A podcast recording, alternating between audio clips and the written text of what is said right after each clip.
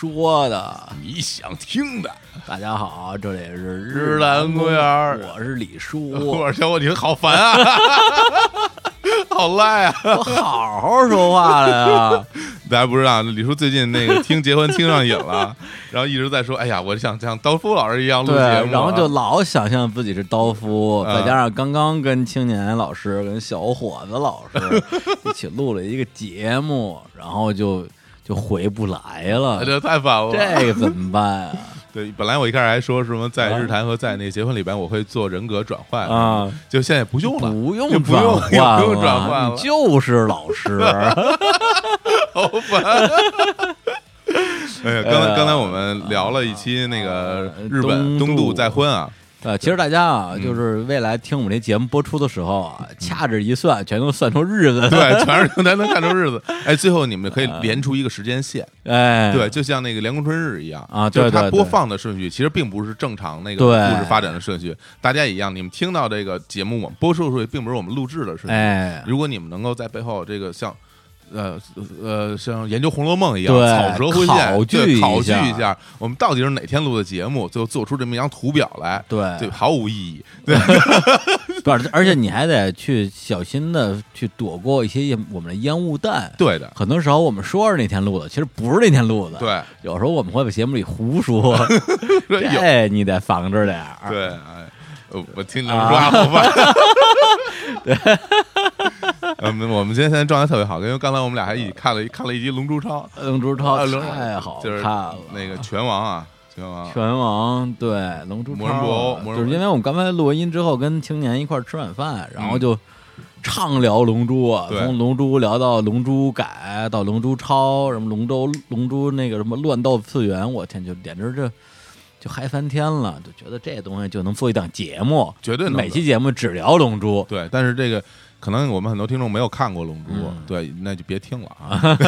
对，这节目都别听了，这节目都别听这节目跟龙珠没有关系，对但是你没看过龙珠的人就不要听我的节目，没有资格听节目。这太混了，太混了这个太混了。啊。对，来，我们来回到正题啊。嗯，首先得说一下啊，我我试着我试着这个提提高一下语速啊，嗯变成一个快速的刀夫，快刀，快刀，快刀夫，快刀夫斩乱麻。你你我是刀，我是快刀，你是乱麻，又回去了，这语斩速了你，这谐音梗。特别烦。那什么，首先是这样啊。真，如果你要真这样的话啊。那以后咱们这节目就合并合并就不要不要不要，咱都躺床上录，咱那四个人一起。对。首先是这样啊，那个呃，不出意外的意外的意外的话，这期节目将是日坛公园双更之后的第一期节目。哎，啊、我们在双更之前有可能会做一个预告，也可能不做预告，因为我们还没想好。对，然后，但是是哪个周四，老实说，到现在我也不知道，因为其实按照我们之前的规划的话，这些节目早应该在嗯可能差不多一个月之前就播了。嗯，对，因为我们之前针对双更这个事儿，其实已经做了特别多的准备。对我们现在的节目的储备的量，其实已经有个差不多小时期了吧。是的，支持双更本身应该是没什么太大问题的，他至少能坚持个五周嘛。但是呢，这事儿反正就是我是比较激进派，我就是恨不得明天咱就把这事儿办了。是，呃，小伙老是比较老成持重，嗯老是拦着我说：“哎，别别别别激动，别激动，别激动，慢慢来。慢慢来。”主要原因是我比较懒。呃，不是不是懒是一方面吧，嗯就是你想你的一些想法啊，也我觉得也很理性。比如说，我们下礼拜有一重要、特重要的一事儿，嗯，再下礼拜可能就是谁又不在北京了，对然后一旦双更的话，有可能会给自己马爬爬过一坑儿吧。对，老把自己逼到一个很危险的境地，这事儿和对我们做节目的初衷违背了。对对对，嗯所以说回来啊，嗯就是说，呃，双更这个事儿，嗯，呃，无论如何，当大家听到这期的时候这期，节目的时候，应该是一个周四。对对那我们的这个弦儿就真的绷起来了。嗯，接下来无论风吹雨打，是吧？洪水滔天，对，就是多忙多累，我们一定会把这双更坚持下去的。既然说了就做到。对对，所以呢，这期节目是一什么节目呢？是一期跟大家留言互动的节目。对对，因为这样的节目形式其实是我们一直想做的。嗯，然后因为日常公园开播以来，在各个网络平台，包括微博、微信，然后这个还有各个播出平台，对。平台里边留言最多的是网易云跟荔枝，嗯。呃，尤其是网易云吧，嗯。然后其他的一些播出平台，像这个蜻蜓、喜马拉雅、凤凰、多听、企鹅、零零散散也可以留言，我们也都看了，嗯，对，但是呢，就是呃，的确是没有能力说每一条都去回，对。因为有时候不忙的时候，可能我们回一点儿，忙的时候可能一期节目我们都回不了几条吧，对，所以我们说，要不说还是录节目吧，因为很多东西打字儿多麻烦啊，还是说 省劲儿。但是大家相信，我们都看到了，啊这是没问题的。因为我反正我反正没事儿，我就会看大家反馈。，对对对做节目本身听大家反馈是一个很有意思的一个过程。对，而且对我来讲，因为做节目，呃，老实说还是挺累的。对，就包括录音啊、后期所有这些东西。那么能够让我们每一期更新之后有一点点这个正能量的回馈，嗯，对，给我们这个就是一一点儿，得给我一点爱，让嗯我站起来。对，真的是靠这个念那个留言，就是嗯在后台读这些东西，会觉得就是好像每一条嗯留言啊、鼓励啊，或者是一些指出节目的一些问题，嗯对，然后比如说哪哪个地方说错了，嗯，对我来讲就像是一个一个的能量球，对。但是那种啊刊物我们也很欢迎呃，非常非常，欢迎。因为我们也呃不能保证我们说的每句话都对，然后包括一些常识性的错误，大家指出来，我们也能学习了。对，然后呢，我们后来就是说，那既然念留言呢，咱们也这个这怎么说，雨露均沾，哎，对，是吧？别把哪个平台平台落下。当然还是以几以几个主要平台为主，比如说微博、微信、网易云、荔枝，对主要是这四个吧。我们从每一期节目里边，其实小伙子老师这工作特别的特别的这个庞大啊，就是他就是加在一起，因为我们今天要念第十一期到呃第十期到第一期，我们倒着念这留言，嗯加在一起，他们平均每期整理了能有个五六七八条。然后呢，我们一会儿念的时候可能念不了那么多啊，嗯。就是也是从我们现在看到这些里边挑一些我们特别有的说的，对，跟跟大家念一下。对，然后还有一个就是这个苹果的这个 Podcast 嗯，啊，我们也特别希望大家呃去那边去打分留言，因为这个东西会提高我们的一个排名。对，然后能让更多人看到我们这节目。对对对。对，但但是因为我们这期这个在前期准备的时候呢，那个平台我们忘了准备了，所以所以这期就不念了，感觉特别没有说服力，说半天也不念人家。但是你们你们赶紧去写，我就刚就光准备这些，我都那个整理了一一整整天，整理了一整一整天，一直在就把所有留言都看了一遍，对？吧？对对对，对工作量巨大。是是是。然后呢，大家这个在苹果上也去多留言，因为那个地方打分，嗯因为那个那个地方跟那个其他平台的留言有两个不一样的地方。第一个是那留言我们不能回复，嗯对。其他平台我们想回是可以回的。是的，第二个是其他所有平台留言都是按照节目来分的，对，那个平台留言是按照整个的日常公园这么一个大的。节目来分的，的。也就是所有留言是按照时间去倒序的。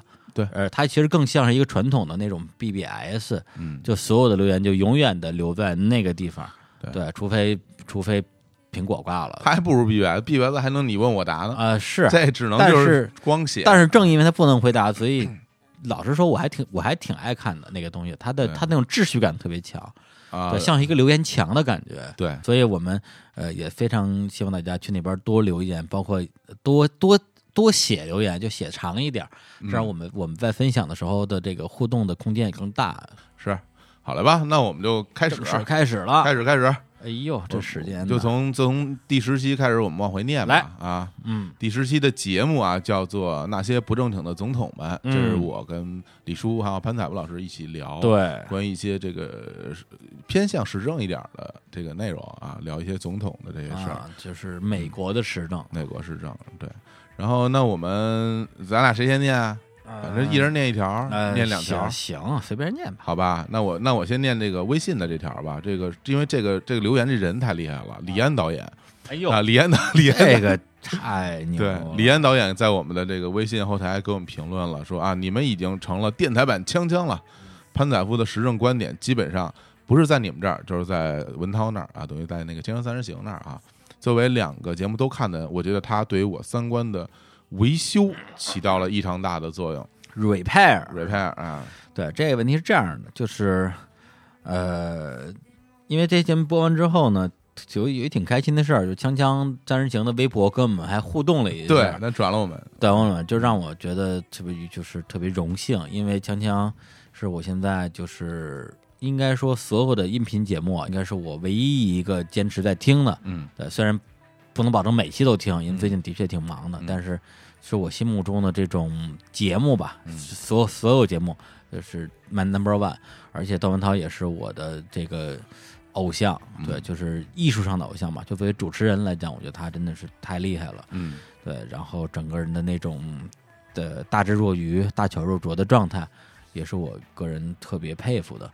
然后像这个潘采夫，对，当时把他就是请过来一起来做节目，其实跟他也深度聊过这个事儿，就是说嗯。你有你已经是锵锵的一个常驻嘉宾了，对啊就每每星期恨不得就去个一两次吧，对，那你你为什么还呃希望对来日产这边来做？因为他对于加盟日产这个事儿自己还是挺积极的，对，对，因为他我觉得跟其实跟我们有点像，就是他嗯。有很多的输出的欲望，嗯。他有很多话想说，但是锵锵毕竟是那么大的一个舞台，对很多时候首先主题不是你定的，是节目组定的，嗯然后呃，在很多时候潘采夫他也未必能够在节目里边一次性把自己所有想说的东西说完，嗯，所以他其实还是需要一个发声的平台，是，对，就是这个啊，就是传递一些个人的个人的观念吧。对，所以呃，日坛对他来讲是一个很呃他认为很好的平台。那那对我们来讲的话，能够跟潘采夫这样的，呃，真的我觉得从他的一个知识积累嗯到他的整个的一个人的状态啊、视野嗯。的人一起来交流，真的对我们来讲也是一个挺好的学习的过程。对，包括他介绍来的很多嘉宾，嗯，对，完全就是拓宽我们教养的范围，教养 对，拓宽教对，养，包括时，间砍柴，还有那李支书，李李支书那期太牛了，特别火。那个我太喜欢了。就因为你没参加嘛，是是是是，所以就聊特别好，对，我来念一条留言啊，嗯这留言这个人叫杨戬啊，二郎神啊，二郎神嗯叉叉 BT，嗯这是他。然后呢，我觉得李叔啊，还是别说这个政治了，嗯，确实是吃瓜群众。哦，对，然后这个呢，其实跟刚跟刚才我说的是一码事儿，嗯就是我之所以想聊这些东西，就是因为我不懂。对，就是当然我不懂，我可以去做一些准备或者怎么样的。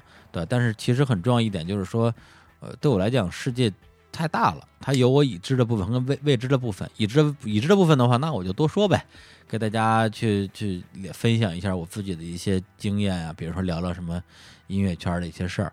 对，但是老说这东西也挺没意思的。对，嗯包括其实到现在还有一些人，呃，听众给我留言说：“哎，李叔，你那个我特别喜欢你之前做的明知故问那那个那个那个栏目，嗯什么时候继续做呀？”对，就是其实他没有明白，就是说是明知故问这个节目的本质是什么？就是我给他写的一句话，就有些事情我们以为我们知道，其实我们不知道。对，就是当我在节目里边去做出做出做出一个设定，将我们的视角伸向一些我们真的是非常陌生的，呃，或者是难以驾驭领域的时候，它其实就是我做当时做《明知故问》这档节目的一个一个本心吧。嗯所以，一个节目叫什么不重要，嗯对，它是什么最重要。对，就所以说，就是你说这他他说这个这个我不不懂政治啊，这嗯吃瓜群众，我觉得说的非常对。对，但是我会尽我所能让这个节目变得，第一是有意思一点，第二个是能够让听众听的时候跟在现场的我一样，能够小有收获或者引发一些思考。我觉得这其实就够。我们这些人为什么能够凑在一起来录节目、录录录电台节目？其实有很大的共同点，就是我们都对这个世界有很大的好奇心。嗯那我们对生活其实是充满热爱的，我们很想知道，就是自己生活以外的那些东西是什么样的，包括聊聊政治什么的，我我们感兴趣，我们聊聊不行对，吗？还是对还是挺有兴趣的。对包括对，包括他那个就是川普跟希拉里的那个辩论，对要不是为了录节目，我真的不会说把它整个全看一遍。对，就顶多看几分钟，知道这两个人是怎么回事就完了。但是为了录节目，真的是从头到尾看了一遍，包括他们俩的一些唇枪舌战啊，对，就是特别有意思，然后收获也挺大的。对对，所以很多时候节目对我来讲，它有点像是一个自己给自己设置的一个，你说是闹钟也好啊，或者是一个监督自己学习的这么一个工具也好，因为有这样输出的需求，让逼自己去学习。对，它就是一个反，就其实等于是一个反输入的一个过程。对对对，就对这个特别重要。对，因为我我不是说我为了做节目而做节目，只是因为我为什么要做这节目？因为我感兴趣。对，那我感兴趣，我我要能把它说出来，我要我得去学习一点东西再。包括我之前我提过一次说。想做读书节目，对那很早在日常公园上线之前，嗯想法就是这个，就是想通过做节目逼自己读书嘛。对，所以现在李叔打算去开一个那个直播了，每天直播在那儿念美文，念美文啊，然后就吐不是那 收打赏啊，收很多小小拳拳、小拳拳。小水滴什么的啊。来，啊那我们年下一期节目啊，下一期节目，哎，这这是哪期啊？下期第九期啊啊，是第九期，到我花园来看花。啊，这是我跟李叔还跟 Hoki 啊去聊的这期关于 Hoki 讲述他的养花过程的那么一个节目。啊，对我自己，哎，真的，我我我其实我特别喜欢这期节目，是吗？对我我聊的特别的放松，又特又特别开心。对，因为那个养花这个事儿本身啊，我觉得就像，其实你看生活中有好多事儿，就是那种会让你觉得你一听这个这个这个词儿，你就会特放松。比如说养花儿，你说嗯，一听养花儿就觉得啊，就是一个特别放松的一个事儿。嗯一堆一堆花儿放在阳台上，浇浇花儿，然后除去去虫，然后翻翻土，整个那个状态是一种很很放松、很休闲的一个状态。包括钓鱼，啊，你听这个词儿啊就觉得不累吧？会觉得就觉得哎呀很放松。我被抓起来了，对，钓鱼执法是 吗？对钓鱼对对，你看一钓鱼，呃你也觉得哎，这钓鱼就往那儿一坐呗，晒着太阳，然后那钓着鱼，喝着被被太阳晒热的啤酒，在嘴里爆炸，就是那种感觉，就是很很舒服。我很喜欢这种，因为我很对对这期虽然跟我说，就是说特别喜欢的听众没那么多，但是的确是我在前十期节目吧嗯录的，觉得挺高兴的一期。很放松啊。对，跟我们家呼可以，那真是，哎呀，就老老你们家呼屁，哎呀，这我说是就是，嗯你知道吧也？也只能是你自己想 呃，对，就说说呗，来吧对够个嘴瘾还不行啊。念那个念念大家留言，你先来。呃，嗯两个念两个吧，一个是这个，呃，有一个叫，哎呦，Scrum King 嗯的人说，每个人在表达自己真挚的热爱的时候都特别迷人。嗯虽然我就是胡奎老师口中那种怕屎、怕尿、怕土、怕虫的女孩己，哎但这期节目依然让我连听两遍还没解馋，给胡奎老师点赞。嗯，对然后我就念，我就这这我就念一个特别很短的留言，但是啊但是这留言我很喜欢啊，啊，叫笑眯眯的喜乐君。他说：“所以说人生啊，还是有点爱好的，还是需要有点爱好的。嗯，对，然后这个东西吧，我就想到一一件事儿啊，嗯就是说人生还是有点爱好的，就是其实人生其实不单单是要有点爱好，嗯而且这个爱好最好是没什么用的，啊，对，有点没用的，就没有用的爱好，其实是非常好的一件事儿。哪儿好呢？就比如说说说，我们其实现现在大家从小到大生长过程中，比如说我们就是咱们做事儿，好多都都都是有功利心的。比如咱们小的时候，嗯。像你看现在很多的家长给很多小孩报各种班儿，其实这些班儿他们其实是有目的的，为了陶冶情操。是不是为了上学升学率？啊！是为了让自己孩子多一些技能，然后能够去带来加分儿，对，为了能够带来一些加分的，嗯所以他做了很多事儿，都是为了为了去嗯。做这个事儿去做，并不是说真的说，哎，你比如说很多事儿是没有什么用处的。你看现在很多小孩去学音乐啊，有可能音乐可能有特长啊，嗯，对吧？有人书法啊，或者有特长啊，然后现在可能包括体育类的，足球什么的，嗯虽然这有特长有加分，嗯但是嗯有没有人说从小教小孩养花？嗯很少，这不加分这，很少，这因为这这没有没有什么用。就中国人好多时候就会说这东西有什么用啊？那它是没用，但那但是它在我的生活中它是有用的。对，如果你是一个掌握了一些看似没有用的技能人，但这个事儿对你来说是一种很享受的一个状态，那在你生活遇到很多的问题的时候，你就会回到自己这个像一个小花园一个地方，对，嗯就让自己的整个身身心放松下来。它没有什么用，但它对我来说很有用。这个东西我觉得我想了想，我的。这么说的话，我还真没什么，就是你所说的这种没用的爱好，没用的爱好，对啊，你想想看，没想出来。我就嗯，对我，你说我有什么爱好？嗯我好，我好像也没什么爱好，是吧？这个这这这这个太有用了，陶冶情操是吧？陶冶情操，陶冶情操。认识新世界。那你呢？你有什么没有的爱好？嗯啊我还挺就是比如养花，其实我很喜欢的啊，，对我呃，因为那个你养花儿吗？你养别说你喜欢，你家你家有花儿吗？有花儿有花儿，哎，我没见着，呃你你你你你去过，我家去过一回是吧？去过一回两回，两回吧，两回两回两回。啊那正好那尾巴，我其实一一般我就养养一两盆儿，因为我现在住的地方没有那个大阳台，所以就没有一个伸出的阳台。养两盆儿也叫养，养这个养一盆儿都算养。我们我们家七八盆儿呢，我都没说我养花，是啊，对啊你们家有七八盆花，对啊那那不挺好吗？你就这也，但对我来，讲这不算爱好，它它它只是我只是养着而已，哎，我就就浇浇水嘛，这你可说错了。啊有大部分人家里是没有花的，是吗？真的是，真是，真是。你有这个东西，就说明你对它有兴趣。你要不要不然你为什么要买呢？因为我觉得家里不能没有花儿，这个就不是不是这个，我们家从来没有，我就是我住的所有的地方，嗯对，就是或者在我自己租房，就是嗯不合租之后吧，嗯，对，从来没有说有一天我们家是没有花的。哎，其实他，我觉得这，我觉得这对我来讲是一个习惯你知道这证明什么吗？啊这已经融入到你的生活里了，啊。你已经习惯了这种生活。一个花儿不是一家里没有花叫什么家呀？我我这真的，我这我觉得就是这样的。而且我以前还养鱼呢，嗯，家里永远有花有鱼。后来哎因为这伺候鱼比伺候花还麻烦点儿，还老死，一死就烦。那你就买呗，再买新的。对，但是我觉得你买了之后非要给人弄死，挺不好的。后来嗯，而且再加上你还得呃喂啊，然后换水什么的。嗯，哎我，这养花和养鱼有有一啊点是共通的，啊就是不能太勤快。啊，对对太勤快的人养花也死，啊，是是是是是是这个理儿，对对对对，你整天盯着它，然后每天就浇水，没事就喂食，鱼必死。啊，不过你说这我，但我觉得这个对我来讲可能还是家里的影响吧，是的因为我就是从小家里就养花养鱼可能还会有很多小动物什么的。呃小动物还真不多，因为今天还有人这个在那个呃巴迪那期嗯。有人说说这个李叔是不是猫奴啊？我说嗯这个。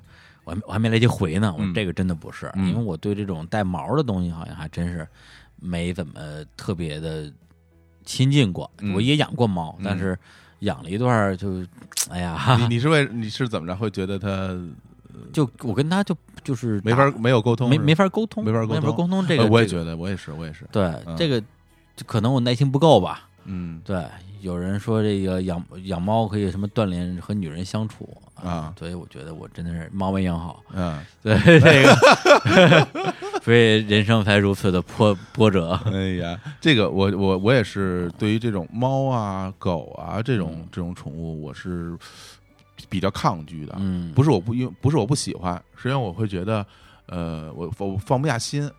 就是说，比如说，比如咱俩现在在录节目啊，然后呢，如果我屋里边有一个猫嗯或者一个狗，然后屋里没有人去管它，我会觉得哇，它在一个人在屋里行吗？这个嗯这这有吃没吃啊？什么？包括有时候咱们可能会去上海或者到一个很远的地方去，你给它放屋里好几天，我会觉得特啊，别不是不是，你不可能放屋里。对啊你要是离开几天的话，肯定要寄，肯定要寄寄养，然后你会担心它它有没有吃好啊，有没有照顾好，我会特别责任心比较。强啊。对，所以但是养对所以你养选你选择不负责任。对，就是就宁可不要了。对，因为我我会特特别特别惦记着，嗯，所以养鱼其实还行，鱼这个一个星期死不了死不啦啊，你就往里一个往里一搁就行了。而且金鱼啊，中国中国啊啊热带鱼不行，热带鱼比较娇贵，啊啊！对我都是养热带鱼，因为我觉得啊热带鱼好看，金鱼太胖了金鱼啊啊我不喜欢胖子。这个人类社会吧，不喜欢胖就算了，鱼类社会他们这胖也他妈受歧视，我真觉得这这这这怎么那么难啊？这生不活不没没，我当然歧视，我嗯就是一胖子嗯，我歧视谁啊就？就跟咱咱俩可都不熟啊，哎呀，咱们这这跟留言也没什么关系。这没事儿，我们就是借着聊吧借着念留言这个劲儿，对聊聊点我们想聊的东西就完了嘛。啊对对，本来就是这样嘛。你 真以为我要说你们想说的东西，我想说的。啊，你想听的啊？来，我们下一期第八期啊，第八期是如何拔高一个作品。呃，这期那个评论和点赞都特别多啊，就是这李叔和光网易云就一百五十多个评论，一百五三条评论，一百五十二个点赞，还有一个人那个啊只评论没点赞。对，你你怎么回事啊？可不是这样了。啊啊，不是这样。当然，你以为谁他妈又 又点赞又评论？你以为都是那种发了朋友圈然后自己给自己点个赞的人吗？对，并不是这样。我全是点的赞都是给自己评论点的赞，是吧？然后所有的所有的人那边都有一个赞，对，有一个赞，赞自己是吧？赞自己啊，对，如何八卦乐作品，这是李叔和 Sam J 啊俩人录的这个节目啊，对，然后讲了一些电影讲了三个作品，一个是科达萨尔的《正午的岛屿》，对一个是呃，就是那个《七月原声》对那个电影，嗯然后还有一个是这个老片儿了，嗯野井俊二的那个叫呃烟花吧，嗯。对，就是做一个分享，嗯，然后艺术分享，对，而且这个也是我跟大师我们俩很喜欢那种状态。好像有一个留言说，说这个人叫不求上进的痴子啊，嗯在网易云的留言说李叔，呃，说在那个瞬间我理解了，然后大师说了好几遍，那就好，那就好。听到这里好感动，说多么幸运，就算世界这么大，也愿意陪你当一个笨蛋也好啊。因为大师在这期节目里边有一句经典的话，就是世界这么大，而我是个笨蛋。嗯，然后李叔左拥火总，右抱大师，真是人生赢家呀。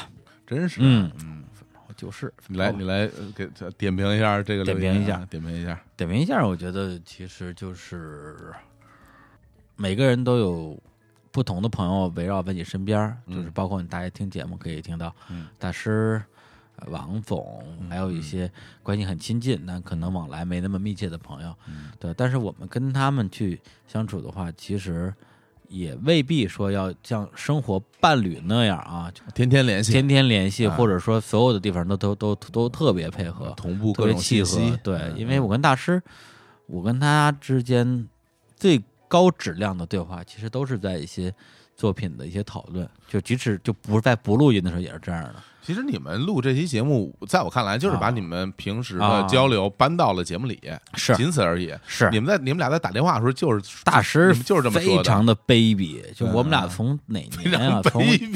从零九一零年打电话的时候，嗯他当时用的是一魅族吧，嗯因为因为安卓机通话录音功能非常的方便嘛，对，啊他全给录下来了。啊他那天给我发张截图，就是他整理的我们俩的电话录音列表，全录了。他说：“咱们还录什么节目啊？这些东西拿出去全能卖钱。我第一时间想到的就是啊你们俩这个关系吧，我觉得就是断背 蓝雨 不不，这是非常可怕。你真可不你可不知道我电话都说了什么。哦，对对，聊作品只是很小的一部分。那我可听听有没有在说我？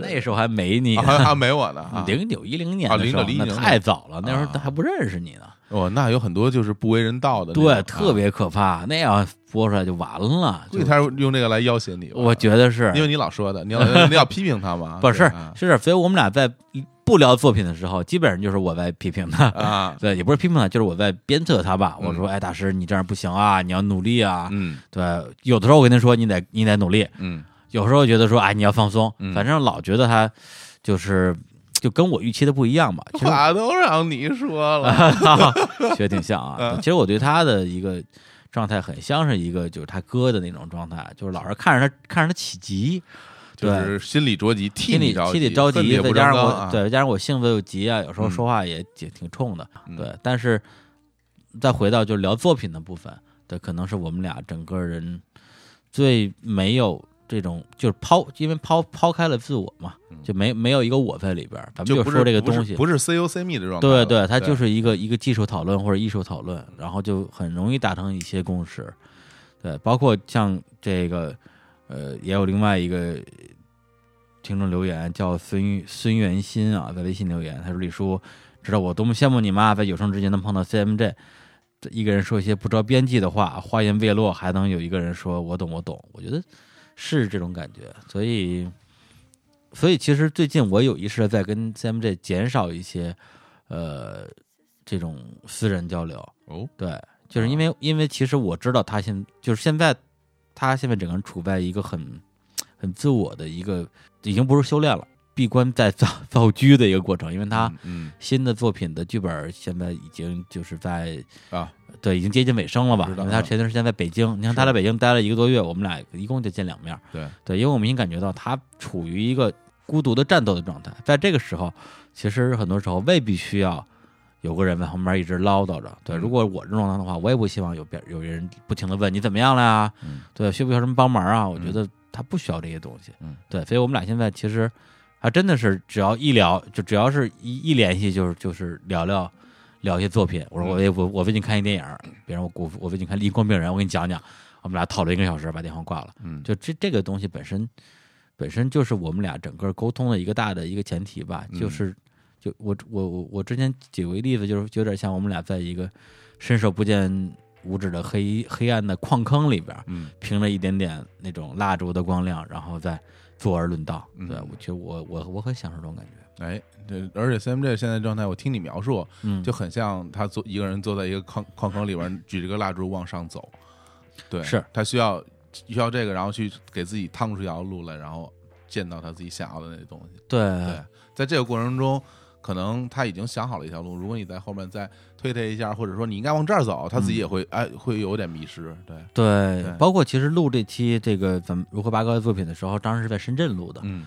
对，那时候大师因为相当于是他病愈复出之后第一次录节目，嗯。之前已经有大半年没有离开过家乡了，一直在江西的老家养病，而且因为每天在家待着，其实说话说的也非常少，嗯对，就是不太跟人类用用嘴交流吧，更多是打字儿。嗯。其实他刚开始录音的状态不是特别好，在这个过程或者背后，呃，大师他在让自己能够进入一种录音的状态这件事儿上是做了很多的一些一些努力的。嗯。对，然后我们上礼拜刚北京刚录了一期这个北野武的电影，这次我我们我们就真的是一气呵成，就嗯。特别特别顺，对，特别包括大师录完之后，他也是这种长出一口气，觉得说、大家都知道爱惜羽毛嘛，嗯所以他把录音这个事儿看的也是非常非常重，像他的作品一样重，嗯所以就是容容易第一个是准备过度，然后蕊过度，但是一但是一过度之后，反而他在真正录的时候就会不那么放松，不就怕自己说的还不如自己蕊的时候，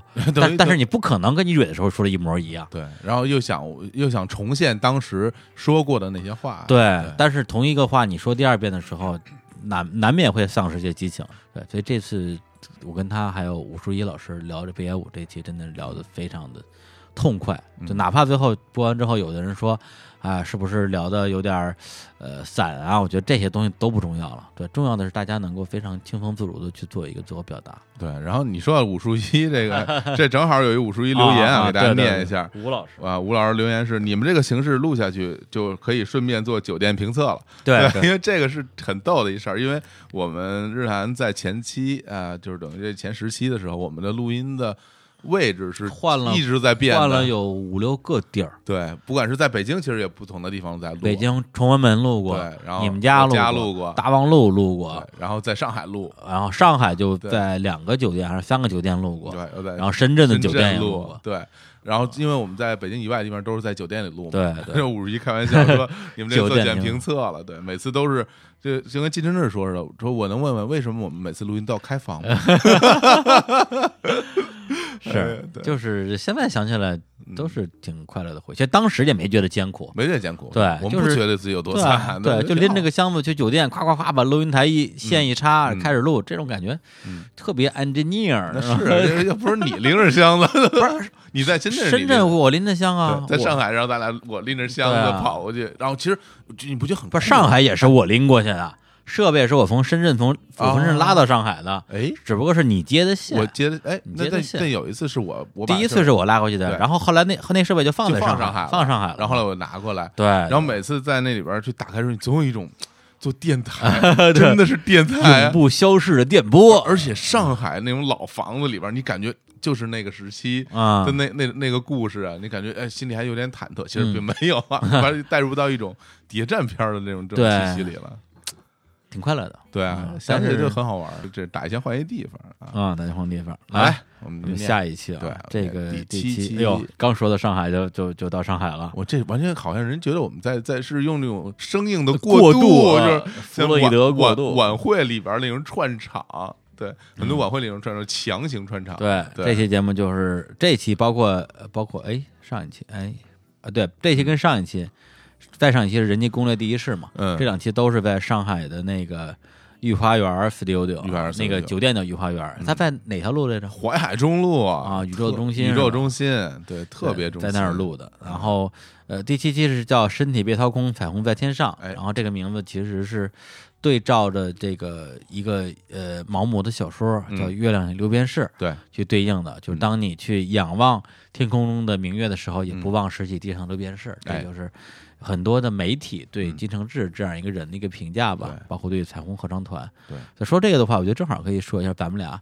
就是刚刚从上海回来，而且是我我从深圳，小伙从北京，对。专门跑上海去听他们的演出，而且我们俩去之前就商量好了，这次去就是玩儿，对，就别录音了，就调音台什么都不带了，因为也挺累的，嗯，对，好好去欣赏一下。而且金承志他因为他彩虹合唱团的那个叫《永恒与一日》嘛，嗯，对，然后的一个演出，肯定前后也忙疯了，就嗯。也就别给他添乱了。对，我们就去看了一下那他那个，就是相当于是，呃，前半场是一些偏严肃类的作品，也有一些国，而且翻唱的经典作品比较多。对，包括之前我在我们节目里放的那个，呃，那个邦周伟那首歌，嗯，呃，他们也的呃，Billy Joe，啊，对对对对啊对，比利乔比利比利赵，啊比利赵的哎那个对对一路虎死，帮着的差，比利赵那首歌他们也唱了，嗯，然后在下半场就是一个完整的落霞集，罗霞集对。第一次听，也是对。第一次演他们。啊，不是第一次演是一月份，哦咱俩不是没抢着票吗？忘了。那次他已经他演了这个是吧？演了，那次是首演，哦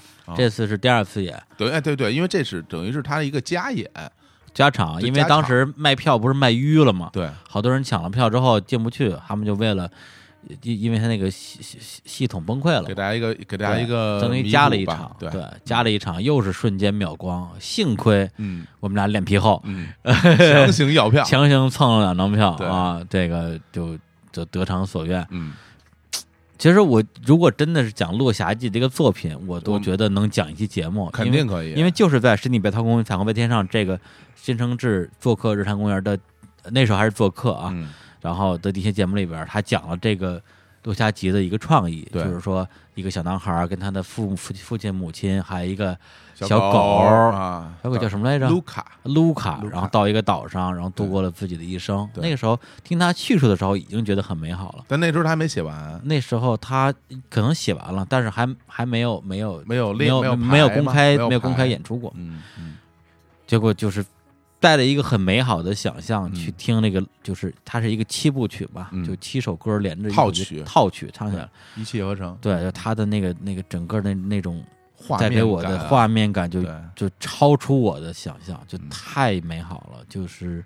而且你大概可以想到它七部曲中间的起承转合，嗯什么时候这个故事可能会有一个一个嗯情绪上的一个变化，对，但是它既能够让你猜得中，又能够超出你的预料，带给你那种情绪情绪上的冲击。我真的我不知道这个东西什么时候他们的这个录音室版本啊会在网上上线，嗯。但当我觉得大家无论是未来有机会去听彩虹合唱团的现场，还是他们落霞集出来之后，我非常非常值得推荐。当然，嗯更详细的部分，我希望下一次回头我们在节目金里承志节目里下次来录音的时候，因为我跟他约了那个五月份录音，对我们其实我们俩其实心里都有一肚子话想说这个作品，啊对。当天演出完了以后，我们俩就沟通了一下，对，但是啊这不能不能再说了啊，对，不能再说了，我可不能再说了，这个对，对，再说一期节目就过去了，来，对然后念一下他的对对，留言的留没念的，言都没哎都没念呢，太想说都没念的，都没念的。对，然后念我念一个吧，来自微信的留言，嗯这个呃留言的朋友叫默默，哎，他说：“听说金老师来呃客座主播，着实高兴激动了一把。作为一个热爱音乐的人，自认为也有一些鉴赏能力，然而古典音乐一直是我的盲点。国家大剧院去过，在家也偶尔听，但都听不出个所以然来。感谢李叔活动请到金老师，期待期待。嗯，嗯，我其实这也是我们请金生日来做来做所谓的，其实他就是现在的我们这么一个系列节目的一个初衷。结果弄了对个比利桥嗯，A C D A C D，，ACDC 就是听到大家听完，就本身我们的初衷是让大家能够欣赏古典音乐啊。那最后大家记住都是不要砸我的 录音对，不要砸我的录机音机，没有开玩笑，但是我觉得就是这是他讲的一种方式吧，他会觉得这种方式他讲下去是一个他自己觉得很舒服的一种一种一种方式。没关系，这个东西因为他的系列节目也刚也刚录了一期，是未来还有很多的呃一个调整的空间吧。嗯，对，然后这这个也是希望，就是因为我跟还是回到刚才那个关于说聊政治那个话题，嗯也这个这个也一样一。样一样。我跟李叔其实对古典音乐我们都充满了 充满了 向往，当然李叔是完全一点儿都不懂啊，一点儿都不懂。我呢是我在中学时期也参加过一个管乐团，也学过长号，但是我当时其实呃，因为在管管乐团里边都是一首一首曲子去练，其实你对古典音乐并没有一个完整的认知，就并没有。对，所以说我也想通过他的这种这种，而且而且管乐团和整个古典乐团完全还是两回事儿。啊，对，因为管管乐团整个很多都是进行曲，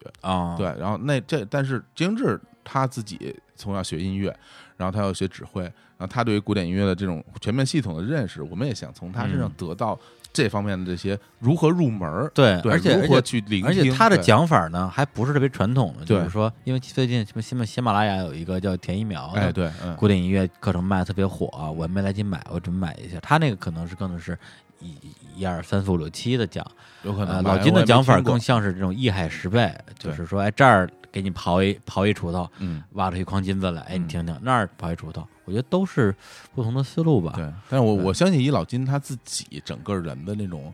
呃，状态，对他讲，包括他写作品和他讲事儿的这种这种方式，他其实是会有一个完整的一个套路的。我们慢慢听，慢慢听肯定慢慢慢慢我们就会，听进去。哎，古典音乐是这么回事儿。而且我把话撂这儿了，对，金承志嗯啊，嗯，你再火 也得跟我这接着录，要不然我就 你能怎么样呢？我就在你家待着不走。也只能这样了。对，那我能怎么着？那彩虹真的非常火了，嗯非常火，非常火。然后另外几个留言我快速念一下吧，因为嗯大家也挺辛苦的。嗯有一个叫酸丁的啊，网云的留言，喜欢题目啊，有种月亮六便士的感觉。嗯有一个这个女雨宁了，说终于更新了，一边听一边写方案，有种回到学校图书馆做作业的感觉。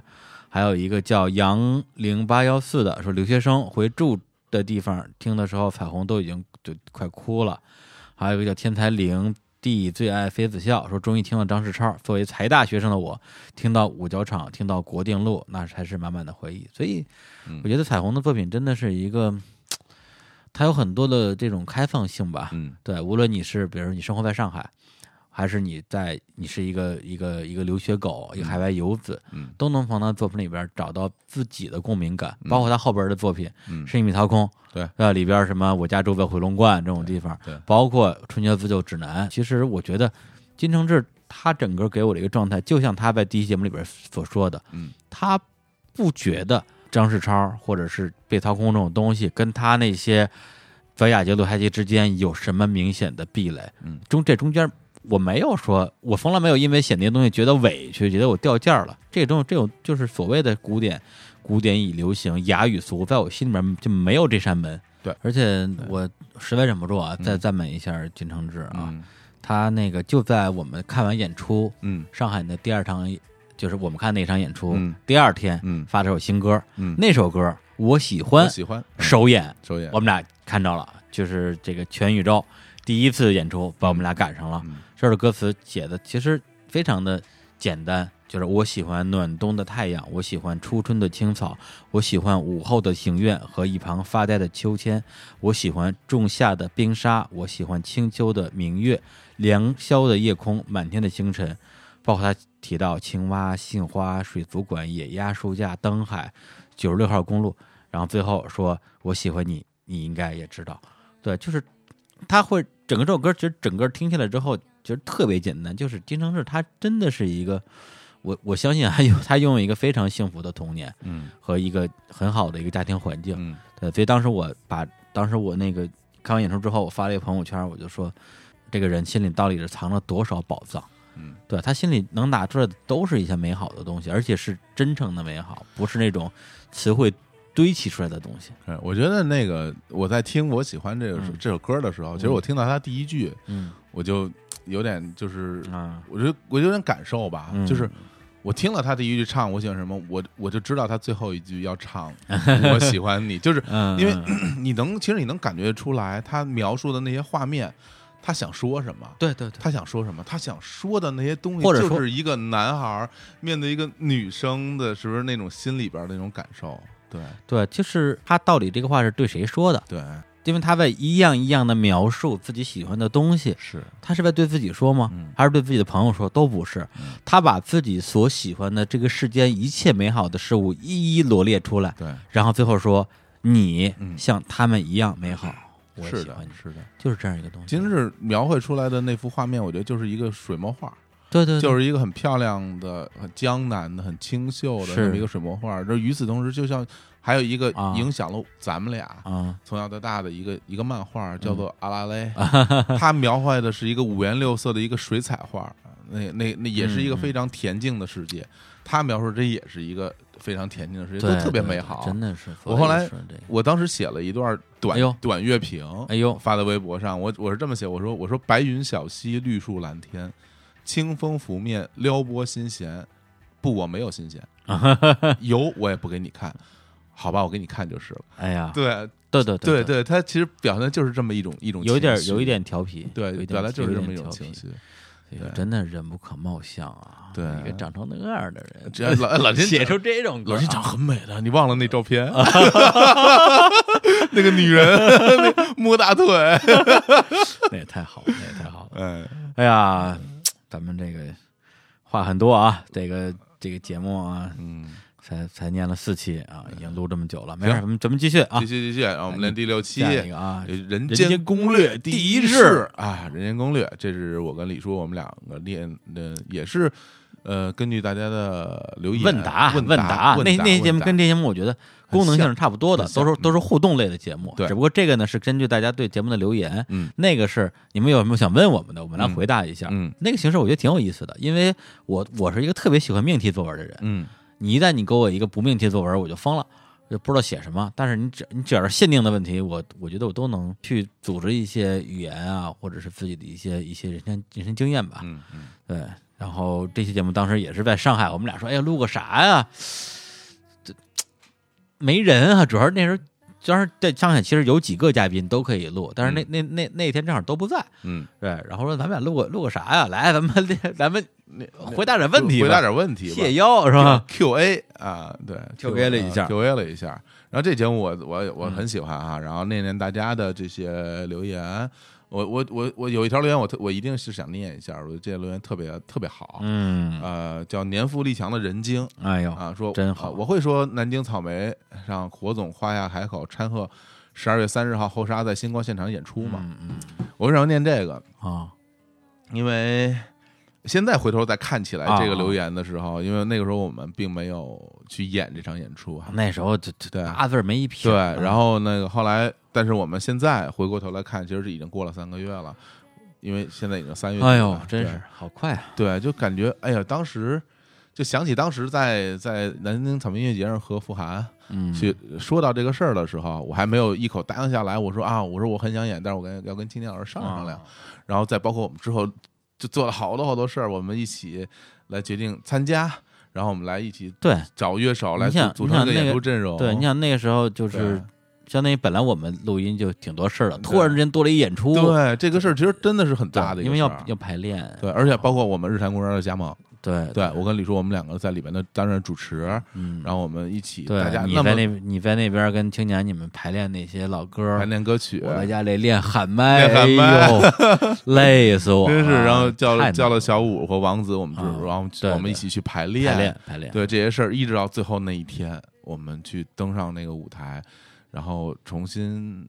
我觉得像，因为作为日坛公园是第一次公开在这种场合和大家见面，但青年小伙子已经那么多年没有演出，，嗯对对，然后站在台上去演，那那时候最后我记得特别清楚，就是我们演到最后一首双子座的时候，嗯我让大家把手啊手机的那个闪光灯都打开，你我不就是学那个对彩虹那个对 抄袭金承志？站在那儿就就那种感受，啊我就感觉啊，那种，我觉得就像这真的就是啊美梦成真啊，对啊，嗯，我觉得，当然，因为这是青年小伙子的场子所以你有这种感觉，我觉得是正常的。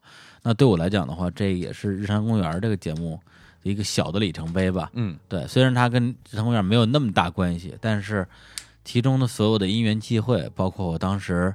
呃，接受了蜻蜓 FM 的邀请，，对，去草莓做直播，嗯。因为这个直播碰见了傅涵嗯跟曹儿，然后大家就嘻嘻哈哈把事儿定下来了。定完之后就真把这事儿给办成了，就真办成了，对。所以说，其实没有日常公园，包括这件事儿，包括咱们马上青年小伙子的新的一批的发行，对。其实这些东西都是都是有连接的吧？你再往前倒，如果没有李叔当时找我来录大内，啊，大内对。对，这所有的事儿串在一起，你就特我我特别感慨，我真的特别感慨，我会觉得。呃是一是一个连续剧，对，是而且我我不知道，如果有平行世界的话，嗯，在那个哎哎对对对，在那个平行世界里面，我现在是一什么状态？就是，假如我在二零一四年的情人节，因为你第一次录音好像是二月十三号什么之类的，我我记那日子。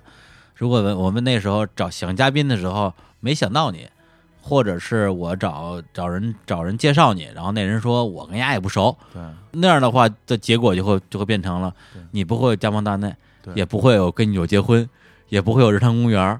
青活也不会付出，这 太可怕了。这 这样的未来我我不想要，是吧？我真的想到这些，我嗯我真的有点头皮发麻的感觉，啊是吧对对，真是。我觉得就是有一句特别鸡汤的话，说啊说啊，你现在得到一切都是最好的安排，但是我觉得这一切最好的安排也真的是需要我们做一点点努力吧。因为当时其实以我的那个状态的话，我很可能会拒绝，啊我很可能拒绝来来录节目，我会觉得，我觉得我为什么要来录这么一节目对，？当时包括那个擦擦拉了一个微信，咱咱是微信群，你在嗯群里非常冷漠，嗯，根本不根本不搭理我。对，你是抱你，抱歉 抱歉，抱歉啊对。然后后来我说这么这么这么不行啊，打个电话吧，嗯电话聊两句，觉得哎这哥们儿还行，就是呃说话还挺明白的吧。然后我说那那就我觉得你有点还是说给给那个擦擦面子才来的。我不知道你你来录音之前听没听我们的节目啊？没听过没听过吧，都不知道根本就不在乎这个事儿，不知道对录一录吧，对这么一个状态。对，挺好啊，这一三到啊一四到一七三年，嗯，这正好整三年。那时候二月份第一次录音嘛，正好正好三年三年准备，哎呀，能活在这个平行世界里，感觉太好了。第七宇宙。啊 我觉得对我们听众，对对我我们的听众也是特别好的事儿啊。对对你，你们想生活在一个没有日常公园、没有跟着结婚、没有亲亲小伙子的世界吗？简直不能想啊！就想起有一次是那个世世界杯之前采访那个罗纳尔迪尼奥，嗯，就是说说那个那年他没有入选国家队嗯，他没有去参加那个世界杯比赛，嗯然后问他说：“你对这个世界杯有什么期待？”啊他说：“我没有期待，嗯一届没有我的世界杯是没有什么可期待。迷之自信啊”！哎，来，这留言挺多的啊，嗯我我还是快速念一下，嗯嗯，挺对不住大伙儿的。然后这个有一个叫 A Z U E R 的人说，这种谈过来人经历的节目，就适合晚上开着车听，甩过身后的灯火辉煌，点上一根烟，然后一个长镜头从车内拉到北京繁华的夜空，安逸又平凡。虽然我木有车，也不抽烟，更不在背景。我这是你得你你你说什么你？说什说么什么呢你对啊。然后下一个这个荔枝 FM 的留言就是 Mrs. Michelle 啊，嗯听到最后李叔讲的新妈妈的女生的故事啊，就是那个乐乐妈，哎呦，乐乐妈好久没跟我说过话了，怎么回事？我我给她发一条，哎，录啊录节目呢？对啊，她怎么回事？不理我，现在聊上了我生气了 好好好，啊！稍等啊，嗯，你先念，你先念啊，，真发呀？真发，你你接着往下念。好吧，呃那个能够想象出李叔的节目一定程度上成了他的精神支柱。对于我来说，听李叔和小欧总的节目也是很重要的生活组装。谢谢你，谢谢你送出的小拳拳啊！看看到太没诚意了最近我迷上了直播啊，抱歉。对，看到新推出的节目，居然不舍得听，放了两天，确保找个自己在家不受打扰的呃无期间断的时间才听。哦，还是很珍惜我们的这个对呀、节目的乐乐妈怎么回事儿？有了有了有了娃就忘了叔，这不行。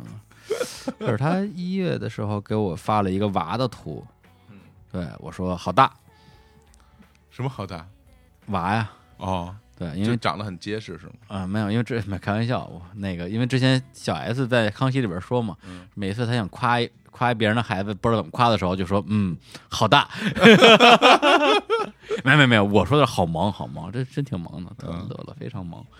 然后对乐乐妈是我们一个是我们一个听众啊，嗯大家如果听过这期节目就知道了，对，对，他是我们一个听众，然后在听着节目的过程之中备孕，然后生娃，然后他的娃基本上也是跟日坛公园前后脚诞生的，嗯。对，这是一个就是叫什么？这日坛宝宝。应该是我们最小，应该是我们最小的听众。啊谁不服谁可以发留言说我比他小。啊，我比他小。然后我们会给你回复好小。啊！哎，你刚才念念的谁的呀？朱念大牌是吗？呃，就是我把这个留言啊，不是那个 Michelle，我说 M I C C H E L L 的那个，就乐乐妈这条我啊，你刚念完了念完了，我念完了啊！天哪，我嗯念了一半就嗯给人发微信是啊，什么人？嗯下一个人就叫享有之长笛啊，听到后边一直哭。李叔跟火总离开大内那一天，我记得特别忙，压力很大。突然看到这个消息，直接懵了。一边要写要交的东西，一边哭。我能，我告诉自己尊重你们的想法，接受离别，但是一直逃避，也没去留言。但是你们真的陪我度过了好多一个人在行走和呆滞的时光，带给我们无数的笑容。幸好你们现在都还在，还在絮絮叨叨的说着想说的话，真好，爱你们。嗯，对啊，这不是人在呢吗？然后还有一个这个。呃，微信的一个留言啊，叫张张雨薇，张雨薇，虽然不能参加粉丝见面会，非常遗憾，但是希望啊，我叔的每个生日都可以由日坛公园陪伴，有一群一大堆迷妹的陪伴。我叔生日快乐，幸福永享，寿与天齐啊！因为推这些节目的时候，好像是我们那个就是在南京直播的音乐节，正好赶上我过生日，对对，然后就就赶一块儿了吧？对，哎，反正还是挺好的，就是我们。除了除了我们自己之间爱说话，我们也真的挺爱跟大家聊天的，而且隔着屏幕聊还不来劲，嗯，还要当面聊，对，就是明天，对对，明天 City Walk，City 起来，特别特别期待，对啊，对，十个这个栩栩如生的大家站在我们面前，太好了。好，下一期啊，下一期咱们上面两期就就。搁一块儿说吧，行，对，因为是因为这是我们至至今为止唯一一个相当于上下期嘛，对，就就是第四期的《故乡的云》跟第五期的《城里的月光》，这都是我李叔还有那个潘萨布老师，包括十年砍柴，十年砍柴啊，来念一念这个这个第四，先念第四期还是第五第五期啊？嗯，先念四呗，先念四吧，先念四吧，第四期。啊，故乡的云啊，这这故乡云这期主要讲的是，就是说他在当时是在在家乡的湖南，对对，故乡的回忆，老家邵阳，对。天边故乡的云，来继续。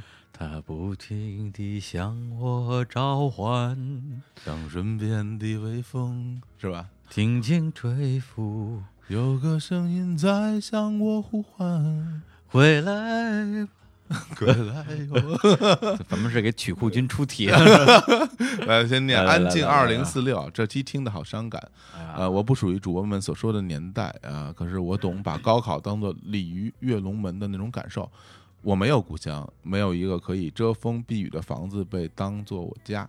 我和家人一起流浪，甚至没有童年记忆。啊，高考是那种情况下唯一跳出贫困流浪生活的唯一途径。幸运的是，现在我很好，家人也很好。嗯嗯，还有个叫丽莎豆的啊，这个说，呃，最近有朋友开始感伤，我也觉得秋天跟冬天的北京挺让人伤情的。每当这个季节回家，我总是自然而然的想起记忆中的北风、灰尘、漫天飘的塑料袋，有时候竟然还想起破门帘、小贩的叫卖和匆匆的行人。今天听到砍柴先生最后一番假设啊，油门踩下去，鼻子酸酸的，原来都是矫情的乡愁。呃，这个名听众叫做放肆雷，他说每年清明都得回爷爷故乡挂坟，家里也是宗族，每次看到族谱都特别骄傲。清明回去都要从一座山翻到另外一座山，爷爷的父母兄弟姐妹、祖父祖母全都拜得到。这几年留在那儿的人越来越少，我们这群后代人回去之后。就发现自己已经已经找不到这些坟了。对啊，还有一个一直留言啊，这个叫橘子和红茶说，虽然我也是长沙的，但是也有小伙总的感触。我是毕业之后单位的房产，到单位的房产公司工作，刚好开发项目呢，就是我们以前住过单位的一块地，眼睁睁看着在我眼前拆迁重建，相当于是自己把自己的房子给拆了嘛。嗯，对，还没建完，我已经已经从系统内。辞职北上，我辞职的时候也是很多人质疑啊、劝留，毕竟是央企嘛。从此故乡对我只有午夜梦回，很多次我梦里躲在那片拆迁后的废墟里，撕心裂肺哭喊着，死活不肯出来。其实这一点觉得挺残酷而伤感的。嗯，其实这期节目也是，呃，由于是念到故乡的这个话题吧，讨论故乡话题，其实有很多朋友有一种很多的感受跟我们来分享。对，其实到最后我们。看的所有这些留言，不外还有两种情况：一种是像像砍柴、像潘潘夫，或者像我一样是有故乡的人。对，我们对故乡会有一个呃，会有一个怀念。嗯，而这种怀念又往往去感慨于说自己故乡的变与不变吧。嗯，对。然后呢，还有一类留言是在感像小伙子老师一样，就是相当于。自己的故乡在这种超级快，在这种大都市的快速的这种变迁之中中啊，荡然无存，荡然无没有没有一丝痕迹。嗯对，就是两种感慨吧。嗯那对于我来讲的话，我可能会对故乡的这种情节，甚至啊，我觉得甚至会超出很多所谓的这种异乡客。对，因为呃，严格意义来讲的话，我现在录音的地方吧，我也不说我住的地方了，离我的真正我的我的那个故乡啊，在门头沟的山区啊，就是门头沟区清水镇达摩庄乡，开车我估计也就俩钟头吧，因为它有盘山路嘛，比较花时间。坐公交车其实也很快，但是也也有点像一个回不去的故乡。对，所以我自己这个人的故乡情节可能还是挺挺挺浓的一个人。嗯所以，所以我看《砍柴》这本书，再加上我年龄跟他可能差的更小一点，对，就是太多的感触了。看完之后，就跟我妈说：“你去看一看什么之类的。”老实说，我没法儿，我没法儿理解那些对自己的故乡心存芥蒂的人。对，就是因为每个人，当然了，你的成长环境决定了你童年经历幸福或者不幸福，你有什么样的遭遇。嗯对，但我始终觉得说，仅就我而言的话，呃，是我成长的一个环境造就了我啊。无论我是在一个大城市，还是在一个小镇，还是在一个山村，对他留给我的这些呃优点，所谓优点跟缺点吧，都会一直伴随于我。那童年阴影这些东西谁都会有，那你就后后半生去克服嘛。那他留给我的一些宝贵的财富，我觉得是非常弥足珍贵的。我每次就是想到我我生长大的那个那个那个小小山村，都会觉得特别的特别的感恩吧。对，所以真的有的时候听到有人说，哎，说自己的地方怎么怎么不好，但很多人当然甚至你问他，他都不说的。对，就很奇怪，就是说，如果你真是自黑啊，说啊，我们对我对对，我我们怎么这个，你跟潘老对，师对你老你 老老说我们河南人偷井盖，我 偷那玩意儿干啥是吧就？是对我我一个井盖，我我那我我拿回家有有啥用啊？再再说了，我后院后院一堆，哎，我这这这我这河南话有点不标准了啊，完全不是了，完全不对，因为最近我在努力努力学习嗯，家乡话，对我自己的家乡话对，导致门头沟话，嗯。门头沟话，对，就其实不是门头沟话，是门头沟窄塘话，窄一趟话，窄塘话，对，因为前段时间也是连着看了两个纪录片儿，嗯。呃三个，一个是十几分钟的关于一个门头沟的窄塘话保护的一个片儿，二十几二十分钟吧，还有一个央视拍的一个叫什么西古道西风之类的一个一个系列纪录片儿，嗯，拍了十集吧，讲的全是门头沟，是，说的全是窄塘话。而且你说把这分享给我，然后第一集讲的就是达摩庄，达摩庄对，让我看，我给我看，我我我完整看完了，啊就是我觉得特别的，呃，怎么说呢？啊就是我原来不了解这个地方，然后我通过这地方，我能感觉到当地人对自己。自己生长这片热土 的那种热爱，对对，里边还有一个有一句话我印象特别深，啊就是是说，呃，这儿没有一个很很好的一个记录，嗯。对，一定好好编一下。啊，对对，不是就斋藤话这么说，就是说这个这个大木庄吧，嗯，这个得搞旅游嗯，搞旅游，呃，好标准，呃，带个传说啊，你说你说这大漠老祖，跟咱们这儿有啥关系？嗯，谁也说不清楚，对，好好编一个，好好编一个，好好的编一个，特别，就就硬硬说大漠老祖跟我们这达摩庄有关系啊，就感觉好淳朴啊。对，但是呢，当他们编那个故事的时候，发现这个因为清水在清水镇下边有四个村儿啊，嗯分别是达摩庄、嗯上达摩、嗯。西达摩 和洪水峪嗯。啊。我大姨就在洪水峪，我二姨现在还在达摩庄，嗯，而包括那个纪录片儿里边，我一看，哎，我姨夫。说说这个这个这在当地只剩下一些老人和小孩了。啊，对。比如说：“哎，我二姨夫，因为村里没几个人，可见这有人有多少。对大家聚在一起晒太阳。晒太阳，老头儿跟那晒太阳，啊。一看，哎呦，我说，哎呦，这亲戚上央视了，比比我先上央视了，这家伙真是真是厉害，这家伙之类，我不是不是这家伙，我是我说这家伙这事太牛了，啊这这事儿太牛了。然后而且现在是西达摩已经把这种达摩达摩流文化发展的如火如荼了。他们抢了对先。对，啊达摩庄想把达摩抢回来，抢不回来，急急的呀，给什么村长干部，哎，我看那纪录片看的就是百感交集，因为嗯他们那里边那些人我都不认识，因为我嗯太多年没回去了，我应该是上大学之后嗯就没怎么回去了，就啊最最近一次回去还是二零一二年我姥姥去世的时候回回去住了，去大木庄了。去大木庄住，啊因为他们要就是死在故乡嘛。啊是，对，我节目里也说了那那边也有一个一片就是坟坟啊，对对对对对对对。当地人葬的那个坟坟有坟嗯然后呢，而且我这种外外姓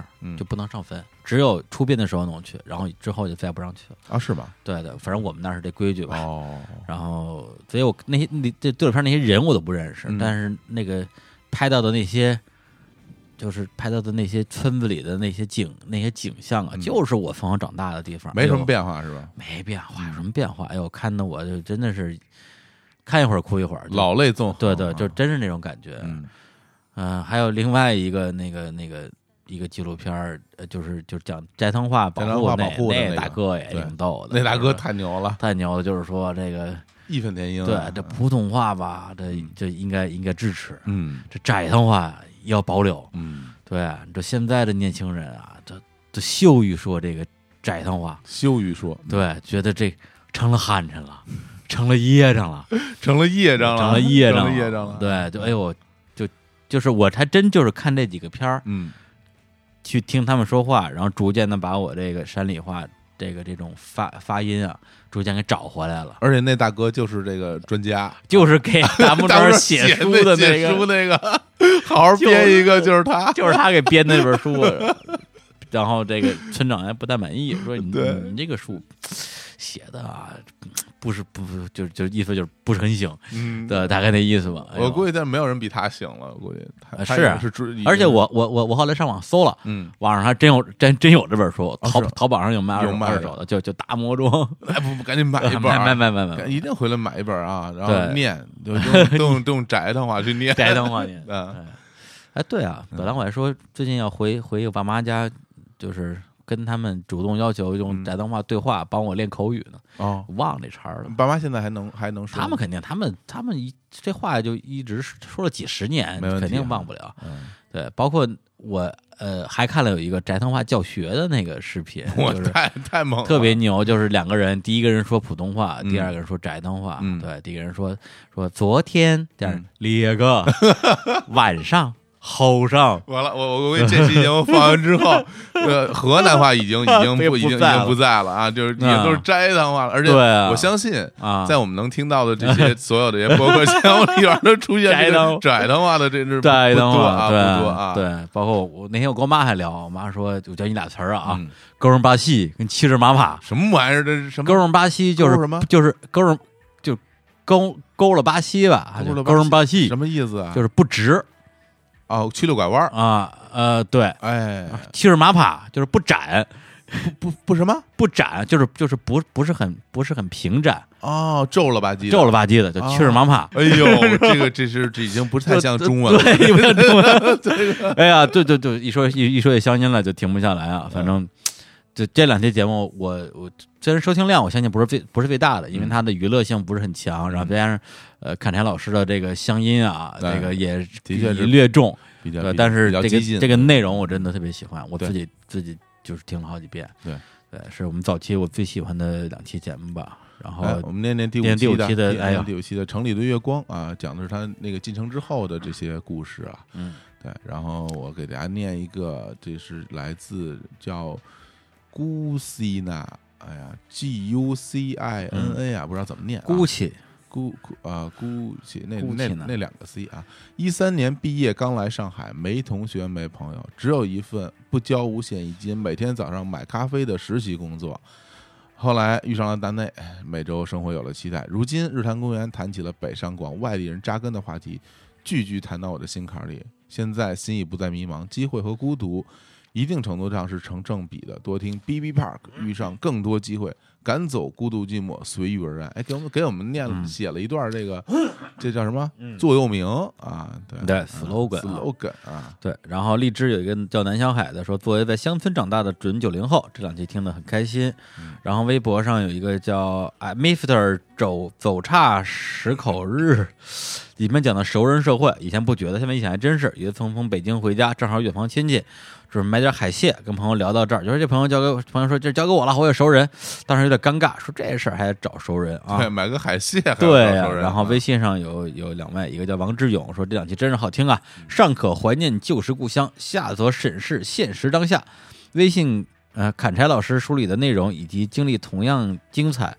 哎，不对，我想回头把那个宅堂话教学的那个视频，嗯，咱们那个微信里头推一下。对，强行让大强行安利斋堂话是这样，就是其实啊。就是这样，这语言地方保护啊。就是作为斋堂的啊。人民啊。是应该学的。哎，但是你把这边儿 大家全全国推行全国推行宅堂话，这大那大哥不是说了吗？说以前这这宅的话才是北京话北京话，对。对，估计也是对，北京半个是咱们的，你觉得说对吗？瞎他妈说，